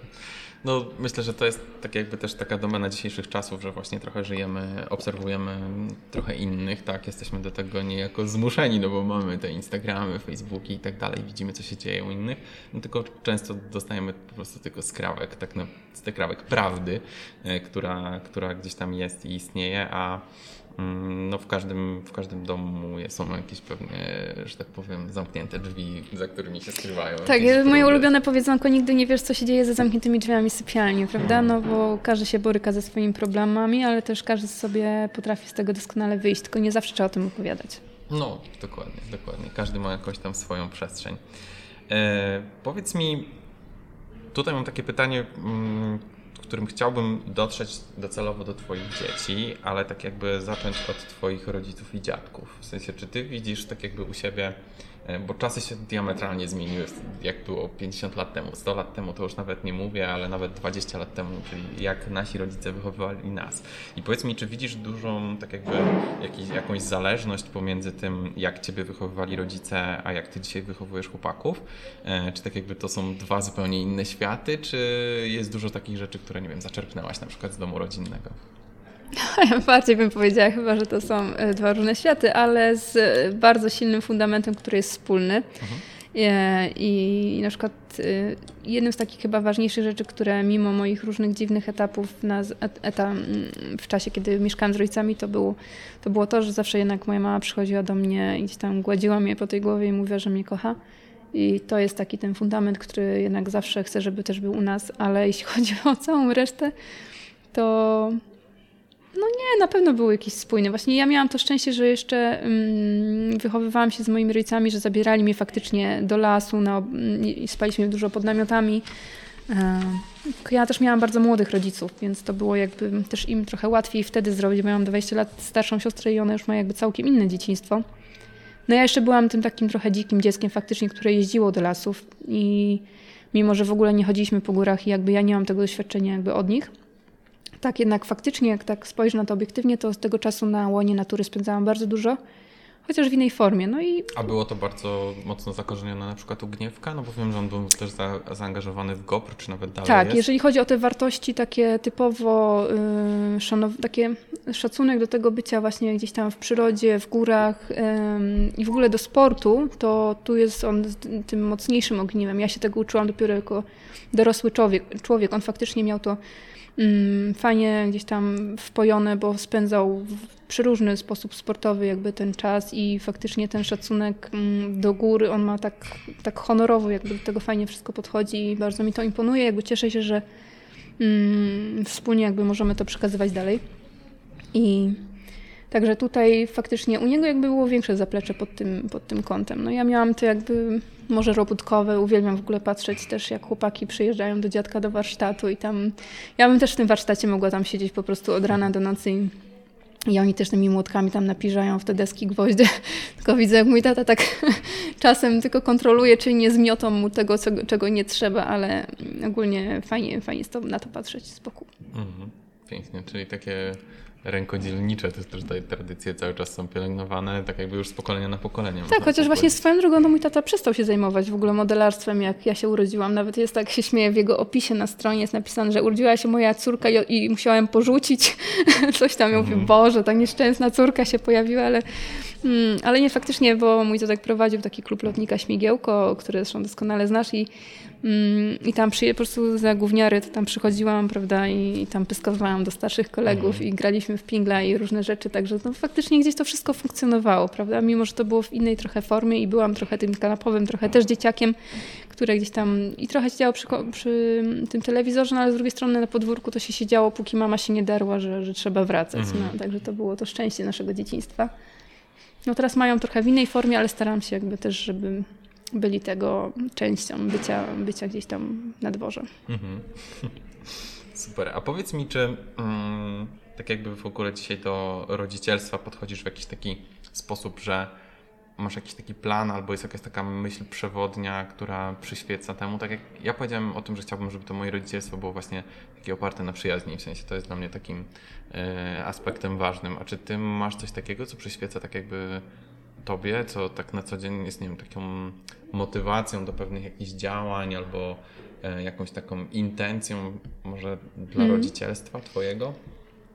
Bardzo bym chciała um, umieć dostrzegać to, jakie są moje dzieci, a nie tak, jak ja bym chciała, żeby mhm. jakie one były, prawda? I, i umieć odróżnić to, kiedy mi się coś wydaje, że ktoś coś powinien, a coś, co jest faktycznie jakby gryzie z tym, jaką jest ta osoba istotą, no bo ja mam dwóch synów, którzy są jakby skrajnie różnymi temperamentami i w ogóle... Jak to właśnie u Was się... Mm. Mówi się często, że dzieci też mają te charaktery jakoś trochę bardziej po rodzicach, w sensie u Was jest też taki no, jakiś podział? w sumie może trochę tak. Ja mam... E, mój starszy syn jest takim typowym dzikiem sportowym, po prostu jest tak zawzięty i wytrwały, no naprawdę jak on nie absolutnie, żeby miał jakieś ambicje, ale to jest taki potencjał na mistrza i mhm. absolutnie po prostu to kto nie nawet nie miał z nim do czynienia, to to mówisz, to jest po prostu kandydat na takiego zawodowca, y, zawodnika, co mnie przeraża i bo boję się, o, a propos strachu, boję się, że nie podołam roli tego, tej przewodniczki, która mu pomoże zachować, to, właśnie, bo nie chciałabym absolutnie go zniechęcić. Hmm do jakiejś rzeczy, które on będzie robił, a z drugiej strony chciałabym też pomóc mu wytrwać w jakichś gorszych momentach, jeżeli widzę, no wiadomo, to jest młode dziecko, więc absolutnie tu nie ma żadnych y, wymogów. Jeżeli on mi w tym momencie by powiedział, że czegoś nie chce robić, to nie będę go za fraki ciągnęła, ale jeżeli to są jakieś mniejsze kryzysy, mhm to, a już się z nimi mierzyliśmy troszkę, takimi proste, że po prostu akurat już pojechaliśmy na przykład na jakieś e, zawody i nie chciał przez chwilę wystartować. To nie było tak, że stawaj, bo, mhm. bo tak, tylko jakaś tam krótka rozmowa i była jakby decyzja dla niego do, podjęta, do podjęcia. I oczywiście później finalnie był zachwycony, zadowolony. No ale to jest trudny temat. Nawet rozmawialiśmy ze znajomym, mm, który jest trenerem i faktycznie to jest dla nas też ogromne, ogromne wyzwanie, żeby tego nie, nie, żeby tego nie robił dla nas, tylko mhm. robił to faktycznie dla własnej radości. No ale to skomplikowany temat. No a mój młodszy to jest taki artysta, że taki. bardziej po tobie. No właśnie, tak? właśnie to tak, to by było takie łatwe rozgraniczenie, ale pozorom no, mój mąż jest niesamowicie artystyczną duszą też. No, mhm. Jest po prostu muzykiem mm, bardzo zdolnym zresztą i, i, i też czekam, aż tak naprawdę da sobie trochę więcej przestrzeni na to, żeby rozwijać tą część siebie, więc my tak naprawdę jesteśmy oboje artyści. Mm, ale on jest zdecydowanie mocniej stąpający po ziemi i faktycznie można było powiedzieć, że to pasuje do, mm, może bardziej do, do mojego starszego. Młodszy to jest taki, kurczę, fircyk, artysta, wspaniały, ale za to wrażliwiec na muzykę. No, jesteśmy miksem, wszyscy jesteśmy połączeni, także mm, no, cudowne skrzaty, fajnie. Cieszę się, że, że mogę się nazywać ich mamą. Pięknie powiedziane. Chciałbym teraz, żebyśmy chwilę porozmawiali na temat y, tej takiej właśnie Twojej misji, czyli może odejdźmy na chwilę od samego rodzicielstwa, a pogadajmy o tej kobiecości, o ile ja mogę na ten temat rozmawiać. Ale no oczywiście, nadzieję, że tak, że... to, jest, to nie jest, za, nic, nic nie jest zarezerwowane tylko dla kobiet, spokojnie. Że, rozum, że rozumiem to na swój sposób. Jak to właśnie jest u Ciebie z tą misją taką? Pamiętam, że chyba ostatnio gdzieś zdarzyło się właśnie, że na Instagramie, chyba na jakichś Insta Stories albo w jakimś poście napisałaś, że właśnie masz taką swoją misję związaną z kobietami. Czy mogłabyś o tym opowiedzieć? Bardzo chętnie, bo to była jedna z piękniejszych w ogóle sytuacji w moim życiu i bardzo dziwna dla mnie osobiście. Byłam na e, niesamowitej sesji, której nie zapomnę do końca życia. To było z Anią mm, Dymek, e, która jakby zajmuje się taką, nie wiem jak to nazwać, nie jest to stricte psychologia, pewnie nie chcę tutaj nikogo pomieszać ani wprowadzić w błąd, ale sama się nazywa, że pomaga zrozumieć zwierzęta, ale prawda jest taka, że spotyka się z ludźmi i bardziej pomaga tym ludziom i przez to te zwierzęta jakby nawiązują mm, lepszą komunikację z właścicielami, tu chodzi o różne zwierzęta. Jest, e, i to jest taka kobieta, którą dosłownie jak stanęła przede mną, to czuję, że to jest coś ważnego w Twoim życiu, prawda? I, i każde kolejne słowo i przebywanie z nią, jeszcze robiłyśmy zdjęcia pośród koni na wielkiej łące, które biegały sobie po prostu jak chciały i mm, no i te, te chwile to były coś, coś, coś niezwykłego w moim życiu. To jak widziałam ją pośród tych koni, jak one się wobec niej zachowywały i to nie jest tak, że po prostu się kładły i były spokojne. Ona po prostu była z tymi końmi, one po prostu przestały nas traktować jako jakiś obiekt zewnętrzny, tylko nie umiem tego opisać do końca, ale sesja była wyjątkowa. E, takie pełne emocji w ogóle we mnie wywołała. I na sam koniec sesji jakoś tak żeśmy rozmawiały i tak w ogóle, z, z, mówiąc brzydko, z czapy, Ania nagle mi zadała takie pytanie, Anita, co ty chcesz robić? A ja powiedziałam, ja chcę pomagać kobietom. I tak wiesz, po prostu, nie wiem, i po prostu jak mnie zmroziło po mojej samej własnej odpowiedzi, po prostu do mnie tak dotarło, o Boże, ale, ale coś tak, i, i jakby żyłam z tym co się wydarzyło, ale to jak wiele takich przełomowych momentów w naszym życiu, przynajmniej w moim tak jest, to nie jest tak, że ja następnego dnia już wszystko więcej ja będę mhm. robić w życiu, tylko to jest taki punkt. W sensie musi się to skrystalizować w jakiś sposób. Tak, i to muszą przyjść kolejne jakby takie y, bodźce zewnętrzne, które jakby zaczną ci naprowadzać, że okej, okay, to już wiesz, coś idziesz kolejnymi tymi ziarenkami, prawda, rozsypanymi na ścieżce i wiesz, że to jest w tą stronę. I faktycznie się to wszystko tak toczy. Ja wiem, że ja to w podświadomy sposób y, robiłam przez jakiś już czas wcześniej, prawda? Dzieląc się jakby swoimi emocjami, ja też przekazuję wartość innym kobietom, nie tylko kobietom, mam nadzieję, ale gdzieś to robię, zresztą po coś to robię. Ja, ja, ja, to, ja to potrzebuję, jakby dzielić się pewnymi rzeczami i wierzę w głębi, że to też daje coś dobrego innym osobom. I i faktycznie to gdzieś krążyło i doświadczałam tego bardzo intensywnie na spotkaniach bezpośrednich z kobietami, jak robiłam mm, warsztaty fotograficzne. To były niezwykłe chwile, niezwykłe dni, kiedy po prostu żeśmy, ja mam wrażenie, że więcej czerpałam od dziewczyn niż one ode mnie. E, I myślę, że tak nawet było, one sobie nawet nie zdają z tego sprawy, ale było mi wybitnie miło słyszeć później po fakcie, że to były jedne z takich też ważnych dla nich chwil, które bardzo mocno wpłynęły na to, co się działo później. No i mam, i czuję, że mam. Faktycznie, wiesz, boję się takich słów, nie? Bo mm, widzę, jak to się odbywa w przestrzeni ogólnej, jak ja sama widzę jakieś posty osób o takich głębszych przeżyciach, prawda? Takich bardzo ważnych rzeczach, takich emocjonalnych uniesieniach, bym, powiedziałabym wręcz. I to tak łatwo jest spłaszczyć. I jeżeli się nie jest w takim momencie, kiedy jesteś w stanie przyjąć takie rzeczy, to strasznie łatwo jest je zbagatelizować i powiedzieć, o dobra, jakaś odklejona w ogóle od rzeczywistości hipiska, która ma w ogóle, wiesz, nie ma problemu w życiu i Mm, I, a ja tutaj się muszę borykać z tym, że mam jakąś, wiesz, totalnie zrypaną sytuację życiową. Mhm. Ja to rozumiem, bo ja absolutnie mam takie chwile, kiedy czytam takie treści i myślę sobie, okej, okay, to fajnie podbija to, co ja w tym momencie czuję, a są takie chwile, gdzie mam ochotę powiedzieć w ogóle weź spierdalaj, no przepraszam, no ale tak mhm. jest, bo ja w tym momencie walczę o to, żeby w ogóle przeżyć, jakoś tam z innymi się sytuacjami borykam, a tu mi ktoś mówi o tym, że e, nie wiem, medytuj i lataj w ogóle w kosmosie i się łącz mhm. z jakimi rzeczami. No i to właśnie dużo zależy od tego, w jakim momencie jesteśmy. Więc ja sama wiem, jak przekazuję te treści, że to może trafić na różny grunt. No ale z drugiej strony trzeba je też z siebie dawać, jeżeli czuję, że to jest coś, co wywodzi się prosto z ciebie. I ja tak mam. I, i teraz na przykład też czuję tą potrzebę, żeby akurat wiem, że mogę w, na razie w prosty sposób chociażby przekazać swoją fotografię, swoje podejście do fotografii. I tak, i czuję swoją taką misję, żeby to puszczać dalej, żeby uwolnić wiele osób, bo taka jest prawda, że ja po prostu chcę w ten sposób uwolnić je od takiego ciężaru. Mm, takich narzuconych samemu sobie, ale też przez y, to, co nam trochę świat zewnętrzny daje, takie poczucie, że musisz coś robić w taki albo inny sposób, a ty czujesz, że to tak ci nie pasuje do ciebie. No ja chcę tylko pokazać jakby jedną z tych dróg, którą też można pójść, że to nie jest tak, że zawsze jest tylko jeden sposób, prawda? I ja wiem, że zrobiłam trochę to inaczej niż wiele fotografów w momencie, kiedy ja zaczynałam i trzymałam się tego kurczowo, mm. słuchając tej intuicji, błądząc, nie błądząc, ale, ale wyszło mi to absolutnie na dobre, więc mam nadzieję, że też to pomoże komuś innemu. Mhm.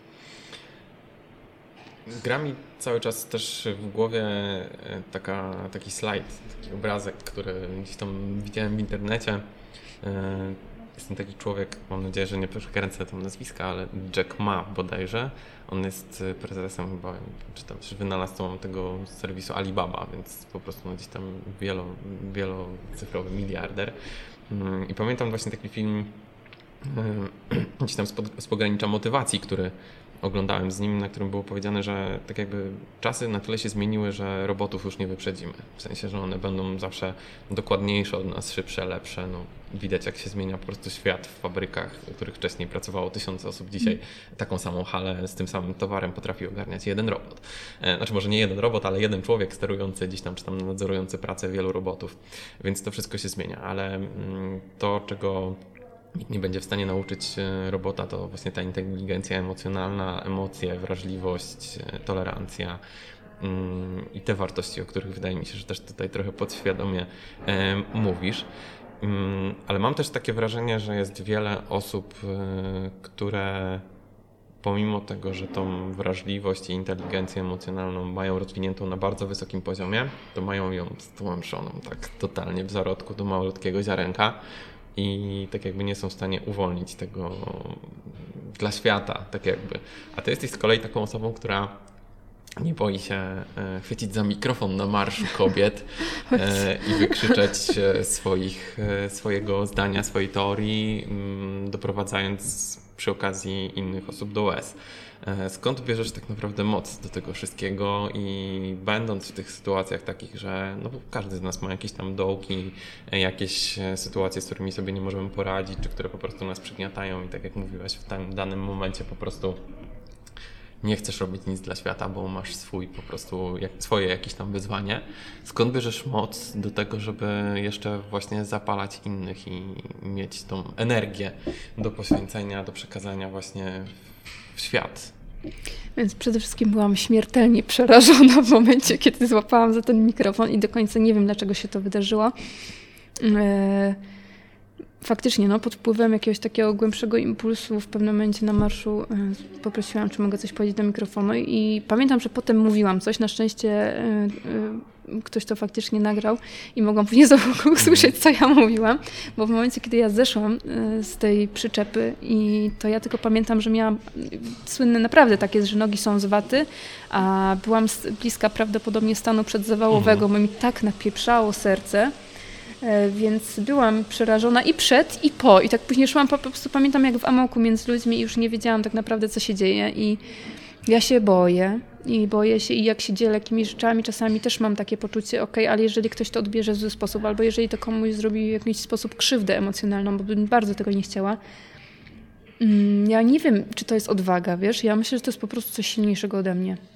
Bo wiem, że czasami dzieląc się pewnymi słowami, to się może odbić rykoszetem we mnie, jakby, prawda? Ktoś to może w jakiś sposób wykorzystać. Ja szczerze mówiąc akurat jestem, uważam się za dość silną osobę i szczerze mówiąc myślę, że ciężko byłoby mi na przykład dopiec jakimś słowem albo komentarzem. Mm, nie mówię, żeby mnie to obeszło, w ogóle żebym się nie przejmowała, ale jednak zbyt długo chyba funkcjonuje mm, w sieci, a poza tym mam szczęście, że naprawdę rzadko mi się to zdarza, może też dlatego. Ale myślę, że to jest coś po prostu silniejszego ode mnie, może dlatego, że faktycznie nieraz ktoś mi y, odważył się poświęcić, y, odważył się powiedzieć i poświęcił swój czas na to, żeby mi powiedzieć, że to mu dało coś dobrego. I może to właśnie to ta poczucie misji, które jest tam gdzieś w sercu i Niektórzy potrafią, nie wiem, jechać gdzieś do innych krajów i pomagać tam osobom. No ja mam takie poczucie, że na chwilę obecną to jest moja forma jakiegoś dzielenia się czymś, co ja uważam w sobie za dobre. E, czyli ta wrażliwość może emocjonalna i, i może trochę właśnie no i znaczy, jest w tym odwaga. Myślę, że jest, bo nie chcę być jakoś tutaj e, fałszywie skromna, tylko że ja tego nie postrzegam w tej formie, że to jest odwaga jakby, bo ja czuję się odważna. Tylko po prostu jest to tak. Jest to coś naprawdę, co wypływa, dlatego ja nie mam jakby stricte przygotowanych tekstów na zapas. Ja po prostu jest tak, że siadam i w tym momencie piszę. I te wszystkie moje wylewy takie wylewy emocjonalne są pisane tu i teraz i po prostu idą w świat. Bo jak ja bym je odłożyła pewnie następnego dnia, żebym uznała, że kurde, po co ty to piszesz w ogóle gdzieś, no wiesz, mhm. nie, nie wysyłaj tego ludziom. Mhm. Bo ja ochłonę i wtedy, no i tak można byłoby myśleć, prawda? I to może to byłoby bezpieczniejsze. Ale z drugiej strony dzięki temu właśnie to wbija się tam w ten punkt w tych osobach, które to czytają, które tego um, słuchają, bo to jest ten moment i może właśnie trafi na ten moment w tych osobach i ta szpileczka gdzieś tam poluzuje coś w nich, co ich blokuje, tak leciutko i wtedy oni dalej będą pracować i to uwalniać. No i bardzo bym chciała tak, żeby się działo. A powiedz, co sprawiło, co doprowadziło, czy to też może wychodzi od ciebie z domu do tego, że potrafisz w ogóle taki dosyć łatwy, płynny sposób rozmawiać o swoich emocjach, bo to nie jest proste. Wiem, że czasami ludzie tak jakby w ogóle nie potrafią nazwać swoich emocji, nie potrafią powiedzieć tego, co czują, nie potrafią tego dostrzec u dzieci. A u Ciebie wydaje mi się, że to wychodzi jakoś tak w miarę naturalnie, ale powiedz, czy sama nad tym pracowałaś, czy czytałaś jakieś książki, nie wiem, obserwowałaś właśnie, e, tak jak mówiłaś, mówiłaś, że ostatnio miałaś spotkanie z koleżanką, która gdzieś tam wywodzi się, e, czy też działa w, dziedzinie psychologii, e, to czy ty tego uczysz się tak jakby na co dzień, czy u ciebie to właśnie wynika tak jakoś w pełni naturalnie? Żeby było jasne, ja jestem FIFA Rafa mocna w gębie, jak ja sobie piszę, tak, do mhm. ludzi, albo mhm. sobie rozmawiam teraz na podcaście, ale ja taka w relacjach z moimi najbliższymi, żeby im mówić o swoich emocjach, ja to odczuwam, to ja taka mocna nie jestem. Ja się mhm. tego dopiero uczę takimi mikrokroczkami, żeby umieć też jakby mówić o swoich emocjach ze swoimi najbliższymi, bo Czasami tam mm. jest najciężej. Oj, absolutnie. Jest to całkiem inna bajka. To, że ja teraz ja jestem w stanie wypuścić jakby, jakby jakiś tok e, emocjonalno-myślowy z siebie po prostu do ludzi, których nie widzę i wtedy jestem taka mocna, prawda? Ale w takich relacjach bezpośrednich to ja się uczę bardzo dużo i cieszę się, że wszyscy się wspólnie uczymy i jakby to idzie ku dobremu, tylko że to są takie, no to jest całkiem inna skala. Absolutna, prawda? Bo tam jesteśmy jakby bezpośrednio narażeni na e, bezpośrednią jakby reakcję. I przede wszystkim rozmawiamy z osobami, które są dla nas najważniejsze na świecie i też się boimy, prawda? Oceny. I to jest całkiem in, inaczej. Oceny, czy też przede wszystkim, żeby to nie zostało źle odebrane, więc to jest całkiem inna skala komunikacji. Dlatego mm, tak potrzebuję też tego mojego internetu i tego moich tych wylewów, bo wtedy ja mogę tam być taka taka ja. Po prostu to, co jestem, bez filtrowania tego, mm, chociaż i tak filtruję, bo jakbym miała powiedzieć to, jak ja pisałam wcześniej x lat temu, a piszę teraz, to ja jest to przez filtr przepuszczone, ale nie przez filtr taki czy to będzie dobrze przyjęte, czy nie, tylko, mm, tylko jest to taki filtr bezpieczeństwa nałożony na moją rodzinę, prawda? Na przykład nie będę pisała jakichś głębokich rzeczy na temat bezpośrednio mojej relacji z mężem, bo wiem, że mógłby sobie tego nie życzyć i, i ja to absolutnie szanuję. I on mnie nauczył prywatności w mojej intymności. Wiem, jak to dziwnie brzmi, ale mm, strasznie się o to ścieraliśmy w ogóle na początku, bo on jakby, ja byłam tą osobą cały czas, która robiła, prawda, bardzo emocjonalnie pisała i gdyby nie on, to pewnie moje dzieci by ich zdjęcia latały po internecie po prostu w tom i z powrotem. I jestem akurat... Um, za to jestem mu wdzięczna, że nauczył mnie tej prywatności, chociaż nadal uważam, że ja mam. Tak, granic, tak. Jestem mu za to hmm. bardzo wdzięczna i cieszę się, że faktycznie do pewnych rzeczy nie doszło, ale nadal i tak mam o wiele większą potrzebę jakby um, tych swoich emocji przekazywania niż, niż pewnie niż on jako osoba, ale to jakby nie czuję się z jego strony jakoś strofowana, broń Boże, tylko um, tylko po prostu widzę, że, że on mi też dużo dobrego dał i chciałabym, mm, żebym też tak on odbierał, że ja mu też coś dobrego dałam. Mhm. W sensie, że ty tak jakby trochę rozbudzasz w nim tą mhm. emocję, tak? A on czasami u ciebie studzi, można tak to powiedzieć? Teraz już mnie nie studzi, i, ale wiem, wiem, że po prostu, y, że to w jego jakby mm, świecie jest niepotrzebne, może tak bym to, w sensie takie mówienie o swoich emocjach, myślę, w sensie ale... różnica charakteru? Tak, tak, jakby... tak, podejścia do wielu rzeczy, tylko że mówię, on mnie jakby nie karci za to, mhm. po prostu Cieszę się, że jakby oboje się coraz bardziej, przecież no my już jesteśmy mm, ze sobą dość długo już, prawda, już ponad 10 lat, więc cieszę się bardzo, że, że się uczymy jakby tego siebie, prawda, nawzajem, że ja się, zresztą to jest ogromna nauka, żeby się wspólnie rozumieć. Tak, tak, no uczyć się, że ktoś jest taki, jaki, żeby go uszanować, a, a nie tylko swój, swój jakby mm, idealny wizerunek tej osoby, prawda, no bo to jest całkiem często inna rzecz. Wiem, że jesteś na pewno, tak jakby i ten podcast, mam nadzieję, że też będzie dla wielu ludzi inspiracją wielu, na wielu płaszczyznach, szczególnie taką inspiracją właśnie też do działania.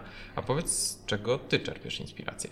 Bo tak jakby zapalasz innych. Jestem o tym w 100% przekonany, bo znam Twoich obserwatorów, znam ludzi, którzy e, widzą i bacznie mm, spoglądają na to, co robisz, jak się rozwijasz przez lata, mm, jak rozwijała się Twoja fotografia, jak rozwija się Twoje rękodzieło. Masz nie wiem, ile tych profili na Instagramie, które musisz ogarniać i wiem, że robisz to sama tak naprawdę, więc e, jest to temat, którego wiele osób po prostu nie ogarnęłoby nawet w głowie, a co dopiero w rzeczywistości i na klawiaturze i w tej przestrzeni takiej realnej. Ale jak to jest właśnie u Ciebie? Kto Ciebie inspiruje na co dzień?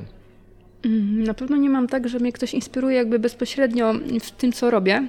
W sensie nie inspiruje mnie nikt jakby za bardzo tak bezpośrednio typu ta osoba od rękodzieła, ta osoba od fotografii, ale mm, inspirują mnie kobiety, które są silne i które robią coś... Y po prostu mimo wszystko, prawda? W jakimś tam stopniu, yy, które po prostu zrobią coś w zgodzie ze sobą i mają w dupie to, co sobie inni o nich pomyślą. I, i oczywiście mówię to tak bardzo yy, upraszczają, prawda? Bo, prawda? Bo to nie jest takie proste, ale.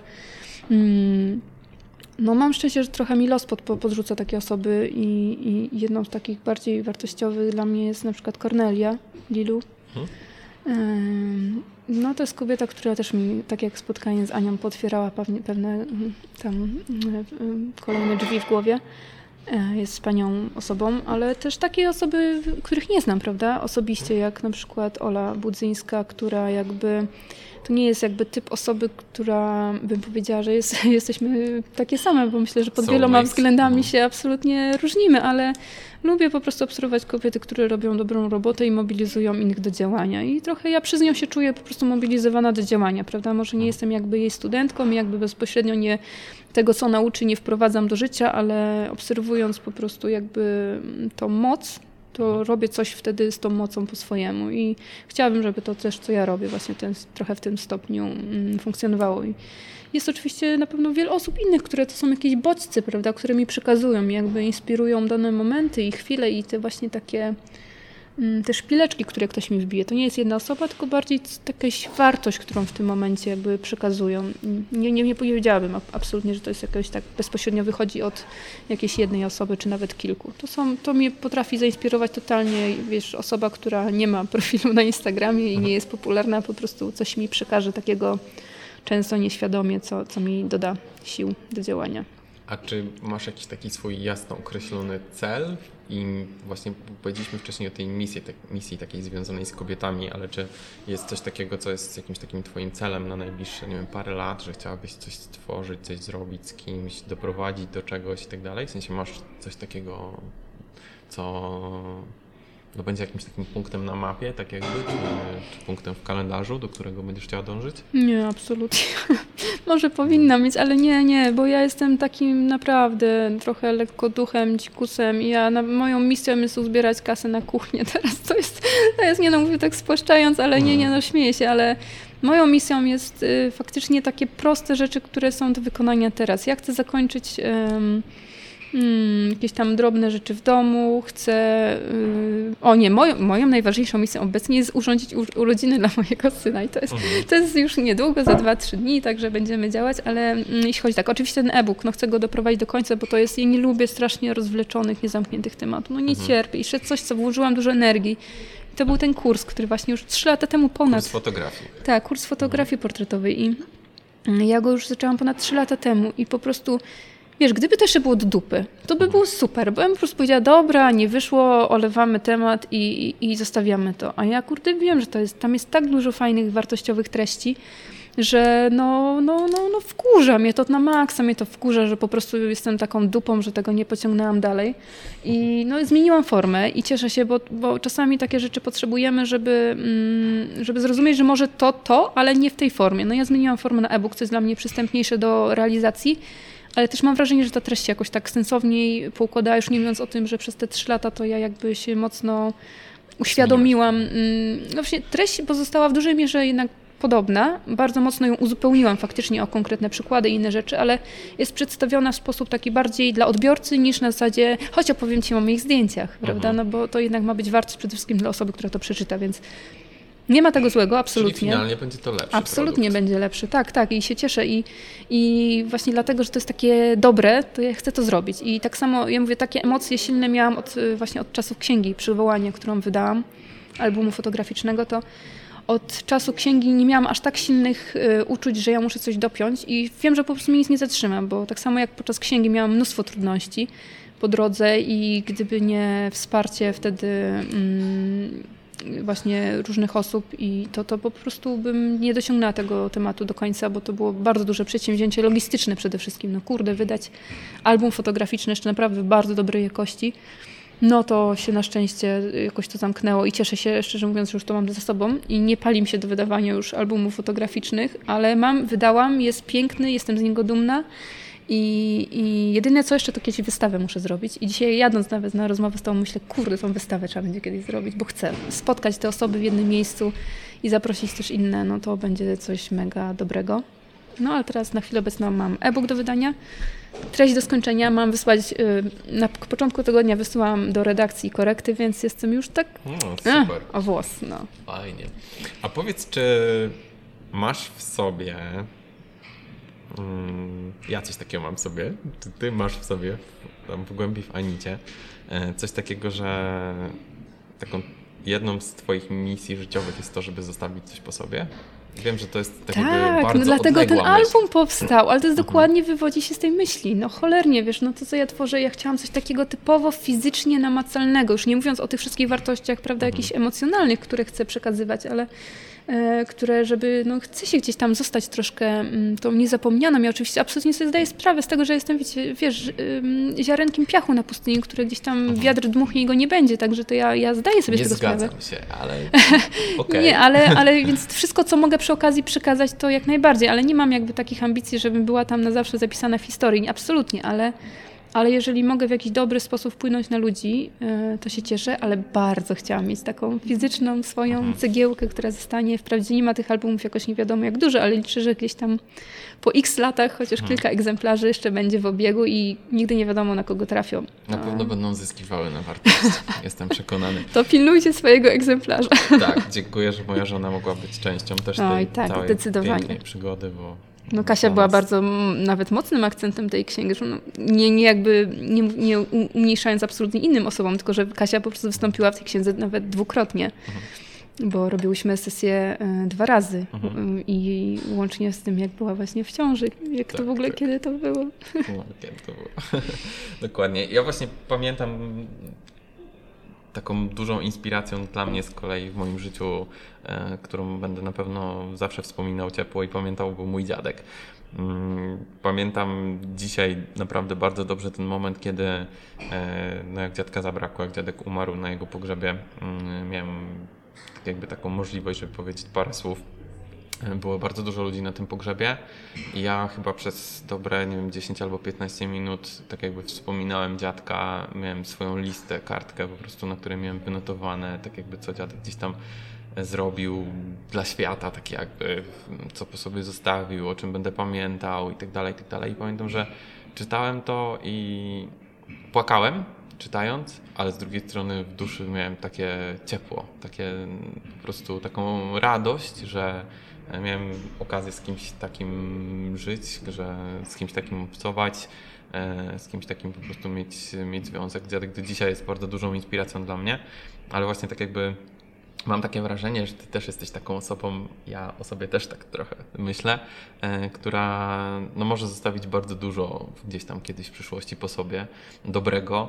Mm, I no, jestem przekonany, że robisz to na co dzień. I tak jakby chciałem, może chcę tak jakby, może nie zapytać, ale poprosić Cię o, o to, żebyś e, jeśli w tym momencie jesteś w stanie oczywiście, e, powiedzieć coś takiego, co mogłoby zainspirować innych do tego, żeby wyszli ze skorupki, e, żeby otworzyli trochę swoje serca i żeby tak jakby wypuścili prawdziwego siebie czy prawdziwą siebie z siebie. czy, czy ty na co dzień masz w ogóle też takie jakieś przekonanie, że, że właśnie ludzie są pozamykani, że stać ich na trochę więcej albo mm, nie wiem, może z jakichś przykładów takich znajomych mogłabyś się na kimś oprzeć i powiedzieć, że znasz takich ludzi, którzy kurczę, mają w sobie taki potencjał, a tak go nie uwalniają. Mm, hmm.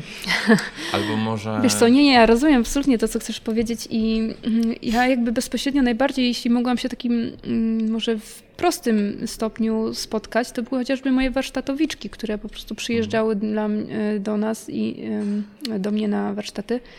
Czy do nas, jeżeli robiłam je e, też z Kornelią, czy kiedyś też z Tosią robiłam spotkania. I i to były takie dziewczyny, które ja po prostu siedziałam, przysięgam się, siedziałam na tych warsztatach i myślałam sobie, Boże dziewczyny, po co wy tutaj w ogóle przyjechałyście? Bo czułam właśnie, że wszystko jest, prawda, mhm. na miejscu, że to wszystko tam, kurde, trybi, a, a, w sensie, a jednak jest wrażliwość, jest, wrażliwość jest, mhm. są umiejętności, są piękne zdjęcia. Ja mówię, ale no ale te dziewczyny właśnie potrzebowały tego czegoś, co tam, kurde. Ja myślę, że po prostu potrzebowały usłyszeć, że kurde, słuchajcie, tak się da, że tak można.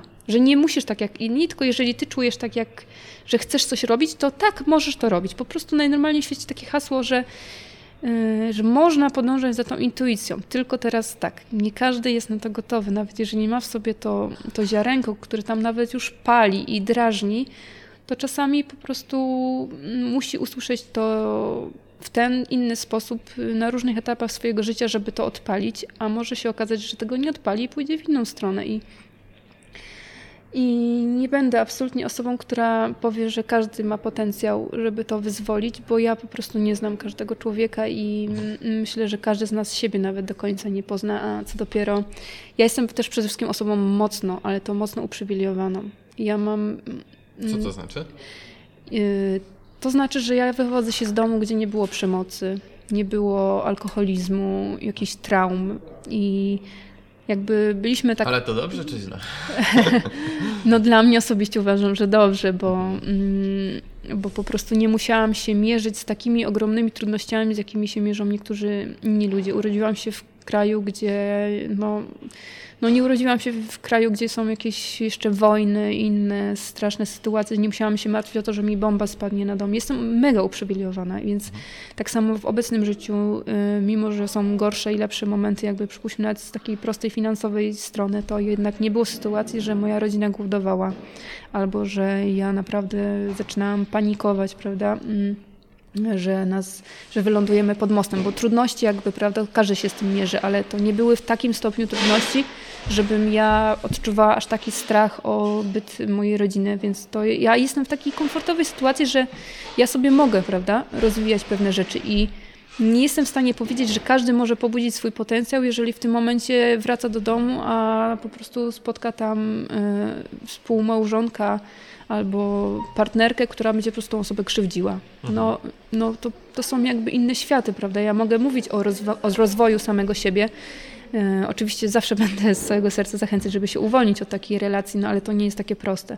Więc mm, nie mogę powiedzieć, że każdy ma równe szanse na rozwój, bo tak nie jest, bo świat nie jest sprawiedliwy i nie są równe szanse, ale wierzę bardzo mocno w, w to, że można małymi krokami poprawiać tę sytuację. No, moje problemy mogą jakby brzmieć banalnie, i, ale no takie jest moje życie, więc nie będę udawać, że jest mi źle, a, ale na przykład taka prosta rzecz, że mieszkałam e, z dwójką dzieci, z mężem mieszkaliśmy w małym mieszkaniu. I z jednej strony jest to absolutna radość, że mieliśmy w ogóle to mieszkanie, dach nad głową w dobrej dzielnicy i tak dalej. Nie, w ogóle tego nie umniejszam temu, że było dobrze, no ale z drugiej strony przeprowadzenie się dla nas do domu, o który walczyliśmy latami, bo to nie było tak, że po prostu stryknięcie palcami mieliśmy dom i do tej pory jeszcze jest mnóstwo do zrobienia, ale wywalczyliśmy wspólnie e, ten dom, to jest no, dla mnie ogromny komfort życia, że nie muszę całej mojej działalności prowadzić na stole kuchennym, prawda? Dzieci szły spać, ja wszystko zanim rozłożyłam, zanim zrobiłam, poskładałam i rano na tym stole śniadanie jedliśmy, więc no, nagle zmiana jakby miejsca też pozwala mi się rozwijać dalej, prawda? I i przede wszystkim mm, widzę też po naszych relacjach, że potrzebowaliśmy wszyscy czy tej przestrzeni, czy po prostu, nie wiem, no, Wiem, że jest popularne hasło, że można być szczęśliwym zawsze, wszędzie i w każdym stanie, ale ja osobiście uważam, że jeżeli jest tylko taka możliwość, to malutkimi kroczkami robić coś do tego, żeby było, żeby pokonywać te rzeczy, które nas blokują. Może w ten sposób, nie na zasadzie, że teraz już tak, z dnia na dzień możesz rzucić wszystko i być szczęśliwym i realizować swoje marzenia, ale absolutnie tak, jestem zwolenniczką małych kroków i uważam, że one działają.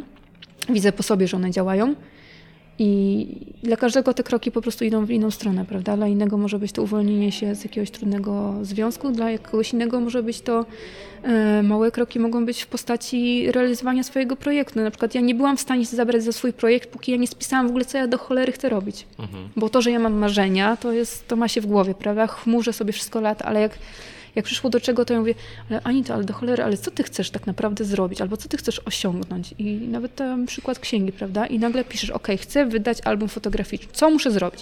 Muszę zrobić sesję A, B, Konkretne cele. Tak, chociaż oczywiście to nie była jakby lista pełna, bo jak ja teraz z perspektywy czasu, wiedząc ile mnie to kosztowało, jak ja bym mhm. zrobiła sobie tam pełną listę mm, zadań do wykonania, to bym nawet się za to nie wzięła. Więc też małe kroki, ale nie patrząc na, na ten finish, taki w sensie, że mm, wszystkie etapy po kolei, tylko tu się skup, co muszę w pierwszej kolejności zrobić, żeby iść o kawałek dalej, prawda? Czyli mhm. jak chcę przebiec maraton, to nie myślę o treningach, które będą za rok, tylko sobie myślę, ok, no to jak chcę zacząć biegać maraton, no to idę na marszobiegi trzy razy w tygodniu, prawda? Tam, no i to, o to chodzi, że i to działa. Ja uważam, że akurat to działa, no to mhm. bardzo mogę zachęcić, żeby sobie wytyczyć tą pierwszy odcinek drogi do tego, co się chce zmienić. No. Ale nazwać, nazwać cel, który chce się osiągnąć i ten, to miejsce, w którym się chce może docelowo być, bo bo bez nazwania tego i faktycznie sprecyzowania to, to ciężko jest bardzo ruszyć z miejsca. Wydaje mi się, że dzisiaj też, e, no właśnie to jest domena czasów i tego wszystkiego, o czym mówiliśmy wcześniej, że ludzie często nie zdają sobie sprawy, ile coś kosztowało. W sensie, mm. o ile mamy rzecz na półce w sklepie, widzimy jaka jest cena, ale nie wiemy do końca ile to kosztuje. W sensie, że w wielu przypadkach obserwujemy życie innych, ta trawa zawsze wydaje nam się bardziej zielona, tam gdzie patrzymy w dal i tak dalej, ale jeśli tak jakby przemyślimy i zastanowimy się nad tym, ile ludzie musieli załóżmy poświęcić pracy, swojej uwagi, pokonać jakiś tam problemów, przeciwności i tak dalej, to okazuje się, że mm, często się okazuje, że ta perspektywa już nie jest dla nas taka atrakcyjna. Tak, to jest właśnie bardzo trafna uwaga. Faktycznie bardzo dobrze to uzupełniłeś, bo widzimy jakby osiągnięcia kogoś, kto już jest na wiele lat później i wiele godzin pracy dalej i mhm i mówi, a tobie to tak łatwo. No mhm. tak, no tylko, że no tak właśnie, nie wiem, mogę, nawet ten prosty przykład Budzyńskiej Oli, prawda, no też tam coś tam opowiadała zawsze, że na tych pierwszych jej webinarach, no wiesz, teraz na webinarach to ma tam, nie wiem, tysiące ludzi, a, a ktoś mówi, a na mój webinar to przychodzi, nie wiem, 30. Mówi, no dobra, na mój to było pewnie tam kilkanaście, czy coś, czy dwadzieścia, no nie pamiętam, nie chcę kłamać, ale no to wszystko się zaczyna tak po kolei, no to tak się nie da od razu, no może się nie, no, no to, to, ale to jest trochę też wina tych, wiesz, wszystkich mm, takich e, historii mhm. jednodniowych, milionów e, dolarów, biznesów, milion, co tam miliony w jeden dzień wpadają. No, ale to w 99,9% przypadków to wszystko to się toczy jednak systematycznie, a najtrudniej jest być wytrwałym. No. Mhm. I jeżeli ktoś to wytrwa, to w wielu przypadkach się może udać. Albo zmieni drogę i pójdzie w inną stronę, ale ta wytrwałość jest bezcenna. Tak, w wielu przypadkach to też wielu szkoleniowców i tak dalej, mówców motywacyjnych powtarza, że najczęściej ludzie się poddają, jak już mają 95% roboty za sobą, albo w momencie, kiedy po prostu są już totalnie po wszystkich problemach na ostatniej prostej. Ja ostatnio. Taki... A wiesz co, bo się też boimy realizować nasze marzenia. Tak. Myślę, ja myślę, że pod skórą gdzieś tam mamy ten strach, że no, no to może też nas, przy... tak nawet nieświadomie można trochę blokować. Myślę, że przykładów takich jest wiele. To teraz też mi przyszło do głowy, że ponoć były takie badania jakieś zrobione pewnie przez amerykańskich naukowców, e, które mówiły o tym, że pośród ludzi, którzy wygrywali w Totolotka, to praktycznie chyba tam, nie wiem, 95% czy, czy coś koło tego ludzi po roku, tych, którzy wygrali po roku już nie miało żadnych tak, pieniędzy. Tak, po prostu tak. nie było sobie w stanie z tym poradzić. Więc Albo wręcz coś... byli jeszcze bardziej zadłużeni niż wcześniej. Tak, coś co, coś, co chcieli, tak naprawdę bardzo tego pragnęli, robili wszystko, żeby to osiągnąć, jak to osiągali, to się okazywało, że totalnie nie są na to gotowi. Pewnie z wielu względów, ale właśnie to, co jeszcze wcześniej, mm, tak jakby a propos tego, co mówiłaś, tego czasu, e, ja z kolei założyłem na sobie, to właśnie też, że często stawiałem sobie jakieś cele, które e, zbyt szybko chciałem zrealizować. I teraz tak jakby na podstawie mojego ciała, które sobie wymyśliłem, że za tam pół roku, rok będzie jakoś inaczej wyglądało niż wygląda teraz i robię sobie jakieś tam małe kroki cały czas w kierunku tego, żeby to zmienić, no to właśnie zmieniło moje postrzeganie to, że wcześniej, nie wiem, jak zaczynałem chodzić na siłownię, zaczynałem biegać i tak dalej, to oczekiwałem bardzo szybko rezultatów. W sensie stawiałem mm -hmm. sobie tam, nie wiem, jakiś miesiąc, dwa czy trzy i że, nie wiem, do tego czasu po prostu to się uda. A obejrzałem taki jeden fajny właśnie filmik gdzieś tam z aktorami z kolei amerykańskimi e, na YouTubie, e, na których było dokładnie powiedziane, że te ich jakieś transformacje takie, że nie wiem, z chudzielca do jakiegoś tam naprawdę fajnie przypakowanego kolesia albo wręcz z brzuchatego do jakiejś tam fit sylwetki, że te rezultaty oni osiągali po roku, półtorej pracy. Mm. Więc tak jakby jak ja wziąłem sobie wtedy w głowie, ułożyłem perspektywę tego, że ja też, żeby tak naprawdę, nie wiem, zrzucić to, co produkowałem przez ostatnie lata, potrzebuję rok, półtorej czasu, no to zupełnie ta perspektywa się zmieniła w stosunku do tego, co myślałem wcześniej, że jak zacznę ćwiczyć, zacznę się ruszać, zacznę coś tam ze sobą robić, no to zaraz Od razu, będę, tak. tak, super fit wyglądał, a później jak... Wiesz co, bo tak mieliśmy, jak byliśmy młodsi. to też tak było, że to wystarczyło trzy, trzy wieczory kolacji nie zjeść i nagle wszystko tak, się wciągało. Zasysało. No tu masz rację, że rzeczywiście no, tak jakby tak. ten czas chyba i wiek też to wszystko zmienił, metabolizm, wiadomo, nasze komórki gdzieś tam w organizmie mega się zmieniły, ale, ale rzeczywiście no, tutaj tak jakby ten sukces overnight po prostu dzisiaj... E... No to są takie mity, z którymi troszkę musimy się mierzyć i mam nadzieję, że będzie coraz więcej osób je no tak dekonstruować, żeby ludzie widzieli, że to jest jednak inaczej. Mm.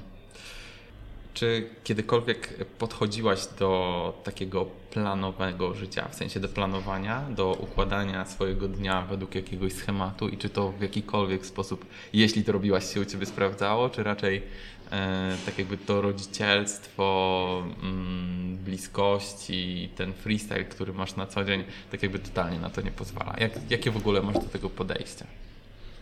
Mm, nie miałam takich e, ram, jeżeli chodzi o moją działalność i jakby moje funkcjonowanie, chociaż staram się faktycznie teraz pracować po prostu w jakichś tam godzinach i widzę, że powoli zaczyna mi się um, udawać, um, udawać, no dopiero zaczynam tak dopiero tam lekko sięgam po to, żeby sobie taką wydzielać typowo przestrzeń na nie ma mnie, prawda? Tak, mhm. ale to jest, to jest na razie ułamki chwili w ciągu dnia i to też jak jestem, akurat mój mąż jest teraz w domu, więc to często jest tak, że jak jestem w domu, to też mu łatwiej jest mi pomóc w różnych czynnościach, bo on tam zasuwa, robi też dużo rzeczy i i tak staram się mówić, że teraz mnie nie ma, żeby chociaż te prawda, 20 minut, pół godziny y, faktycznie skupić się na czymś. I to też nie dotyczy nawet jego, tylko mnie. Na zasadzie zostaw ten pieprzony telefon mhm. i inne rzeczy. Po prostu teraz robisz tą rzecz. I faktycznie daje to efekty, więc to jest fajne. Ale jeżeli chodzi o taki stricte plan dnia, no to na szczęście mam dzieci, bo one mi normują jakby to, że ja mogę wstać rano. Mhm.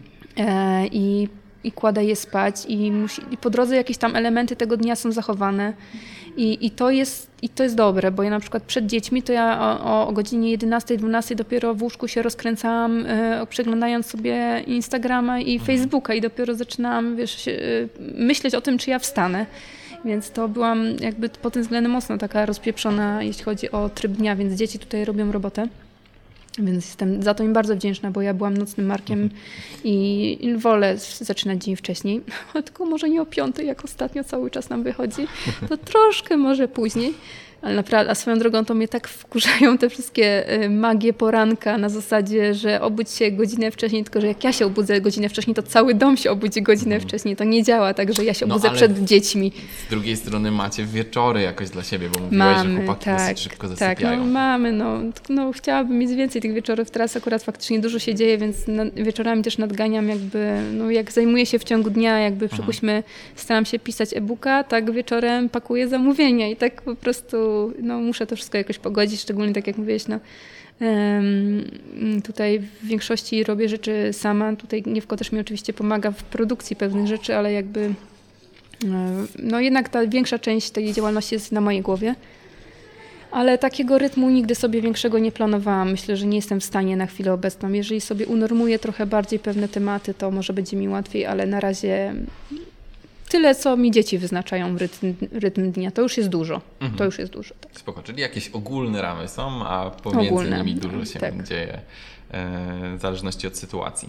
Dobra, mam takie chyba już ostatnie pytanie, ale którym fajnie by było, żeby spięło nam wszystko w jakąś klawrę, co będzie na pewno ciężkie, ale to pytanie brzmi, gdybyś miała swoich dzieci, swoje dzieci nauczyć takich jednych, dwóch jakichś prawd życiowych najważniejszych dla ciebie, które niekoniecznie muszą być najważniejszymi prawdy, prawdami życiowymi tak ogólnie, tylko czymś takim, e, co może ty uważasz za wyjątkowe, jeśli chodzi o swoje postrzeganie świata to co by to było? W sensie takim, nie mówię, że mm -hmm. najważniejsza jest miłość, y, bo Rozumiem, ale wiesz co, no, pierwsze co mi przychodzi do głowy i nie wiem, czy to jest najważniejsze akurat z tych rzeczy, co faktycznie, o których ja myślę, ale teraz mi przychodzi do głowy, to bardzo bym chciała, że po prostu, żeby mieli poczucie własnej wartości.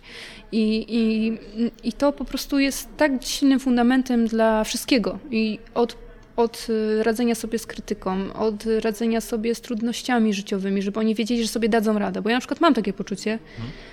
Które, na które sobie w dużej mierze że zapracowałam, e, że ja po prostu wiem, że jak mi się coś zjebie, to ja sobie z tym poradzę. Hmm. Ja sobie jako, jakoś z tego wybrnę. Oczywiście, że będę miała doła albo coś, ale ja się z tego wygrzebię. Po prostu mam taką świadomość. I bardzo bym chciała, żeby to poczucie własnej wartości im pomogło i w tym. I też pozwoli im to budować zdrowe relacje, czy to z partnerem, partnerką, kogo tam będą chcieli, czy z własnymi dziećmi, jeżeli będą je chcieli. Więc to jest taki silny fundament, żeby po prostu nie byli takimi zastraszonymi, zakompleksionymi osobami, mm, bo to po prostu utrudnia nam funkcjonowanie na wielu płaszczyznach. Więc chciałabym, żeby czuli się mm, silni, a z drugiej strony, żeby mieli właśnie tą silną empatię. Myślę, że to poczucie, takie połączenie tych dwóch rzeczy to jest dla mnie bardzo istotne, żeby szanowali faktycznie drugiego człowieka, bo, no bo szacunek to ciężko jest tak mm, uzyskać od kogoś szacunek, jak się nie, nie, nie, nie szanuje jakby innych i no chyba te dwie rzeczy są takie dla mnie bardzo I siebie ważne. samego w tym wszystkim, prawda? Tak, empatia jakby absolutnie wobec siebie samego też nie, jakby nie jest to zarezerwowane tylko dla osób zewnętrznych, tylko faktycznie no, żeby to jakoś wszystko ładnie im się to zbilansowało. No wiem, a ja już zresztą tak jak mówią, prawda, ucz dziecka co tylko chcesz, a i tak będzie takie jak ty. Trochę się tego boję, mm. ale dlatego to jakby to nas mobilizuje do tego, żeby pracować nad sobą, prawda? No tak, I ponoć wychowywanie to dawanie dobrego przykładu po prostu. No na tyle, na ile to możliwe, to będziemy... No jak się musimy pilnować, cholera jasne, ale nie, no żartuję, ale słabości też muszą, ale muszą wiedzieć też, że te słabości funkcjonują, jakby ukrywanie tego, no ja, wiadomo, że nie, jakby nie okazuję wszystkie, wszystkiego moim dzieciom, ale potrafię im powiedzieć, prawda, że dzisiaj mam zły dzień, albo się coś mnie zasmuciło, zdenerwowało i żeby też wiedzieli, że to nie jest tak, że trzeba to kisić. Chociaż. No dobra, a już tak, tak na koniec. Miałem to pytanie gdzieś już wcześniej też w głowie, ale zapomniałem zadać. A zdarza ci się przepraszać dzieci? Albo... I tak, bardzo często. Tak, jak najbardziej to słowo u mnie funkcjonuje, a na przykład nie funkcjonowało za bardzo u mnie w domu. Mhm. I myślę, że u wielu osób mniej więcej z mojego pokolenia, i myślę, że wcześniej tym bardziej, nie funkcjonowało za bardzo to słowo, bo było takie ciche, przepraszam, prawda? Na mhm. zasadzie, że jak się coś wydarzyło, to była chwila ciszy, a potem wracaliśmy do normalnego jakby życia, więc u mnie to za bardzo nie funkcjonowało. Mm, no było takie po prostu gdzieś tam pomiędzy, ale ja nie, nie, nie pamiętam, żeby za wiele razy moi rodzice na przykład mnie przepraszali. Znaczy dziecko musiało, o tak, dziecko musiało przepraszać, ale to nie działało w drugą stronę, prawda? I, i ja absolutnie tak, przepraszam moje dzieci. Mhm. I to tak potrafię je przeprosić nie na zasadzie od razu czasami, w sensie jak coś się oczywiście wydarzy, to działam jakby, że niechcący, że nie wiem, przychodzimy, prawda, jakieś tam mm, się potkną o moją nogę, że akurat ja coś tam robiłam. Y, to jakieś takie proste rzeczy, ale też potrafię im podejść na przykład y, następnego dnia i powiedzieć, że przepraszam, że dla was wczoraj byłam taka wredna, ale mama po prostu miała, y, nie poradziłam sobie z pewnymi rzeczami i mówię, że to było nie w porządku wobec nich.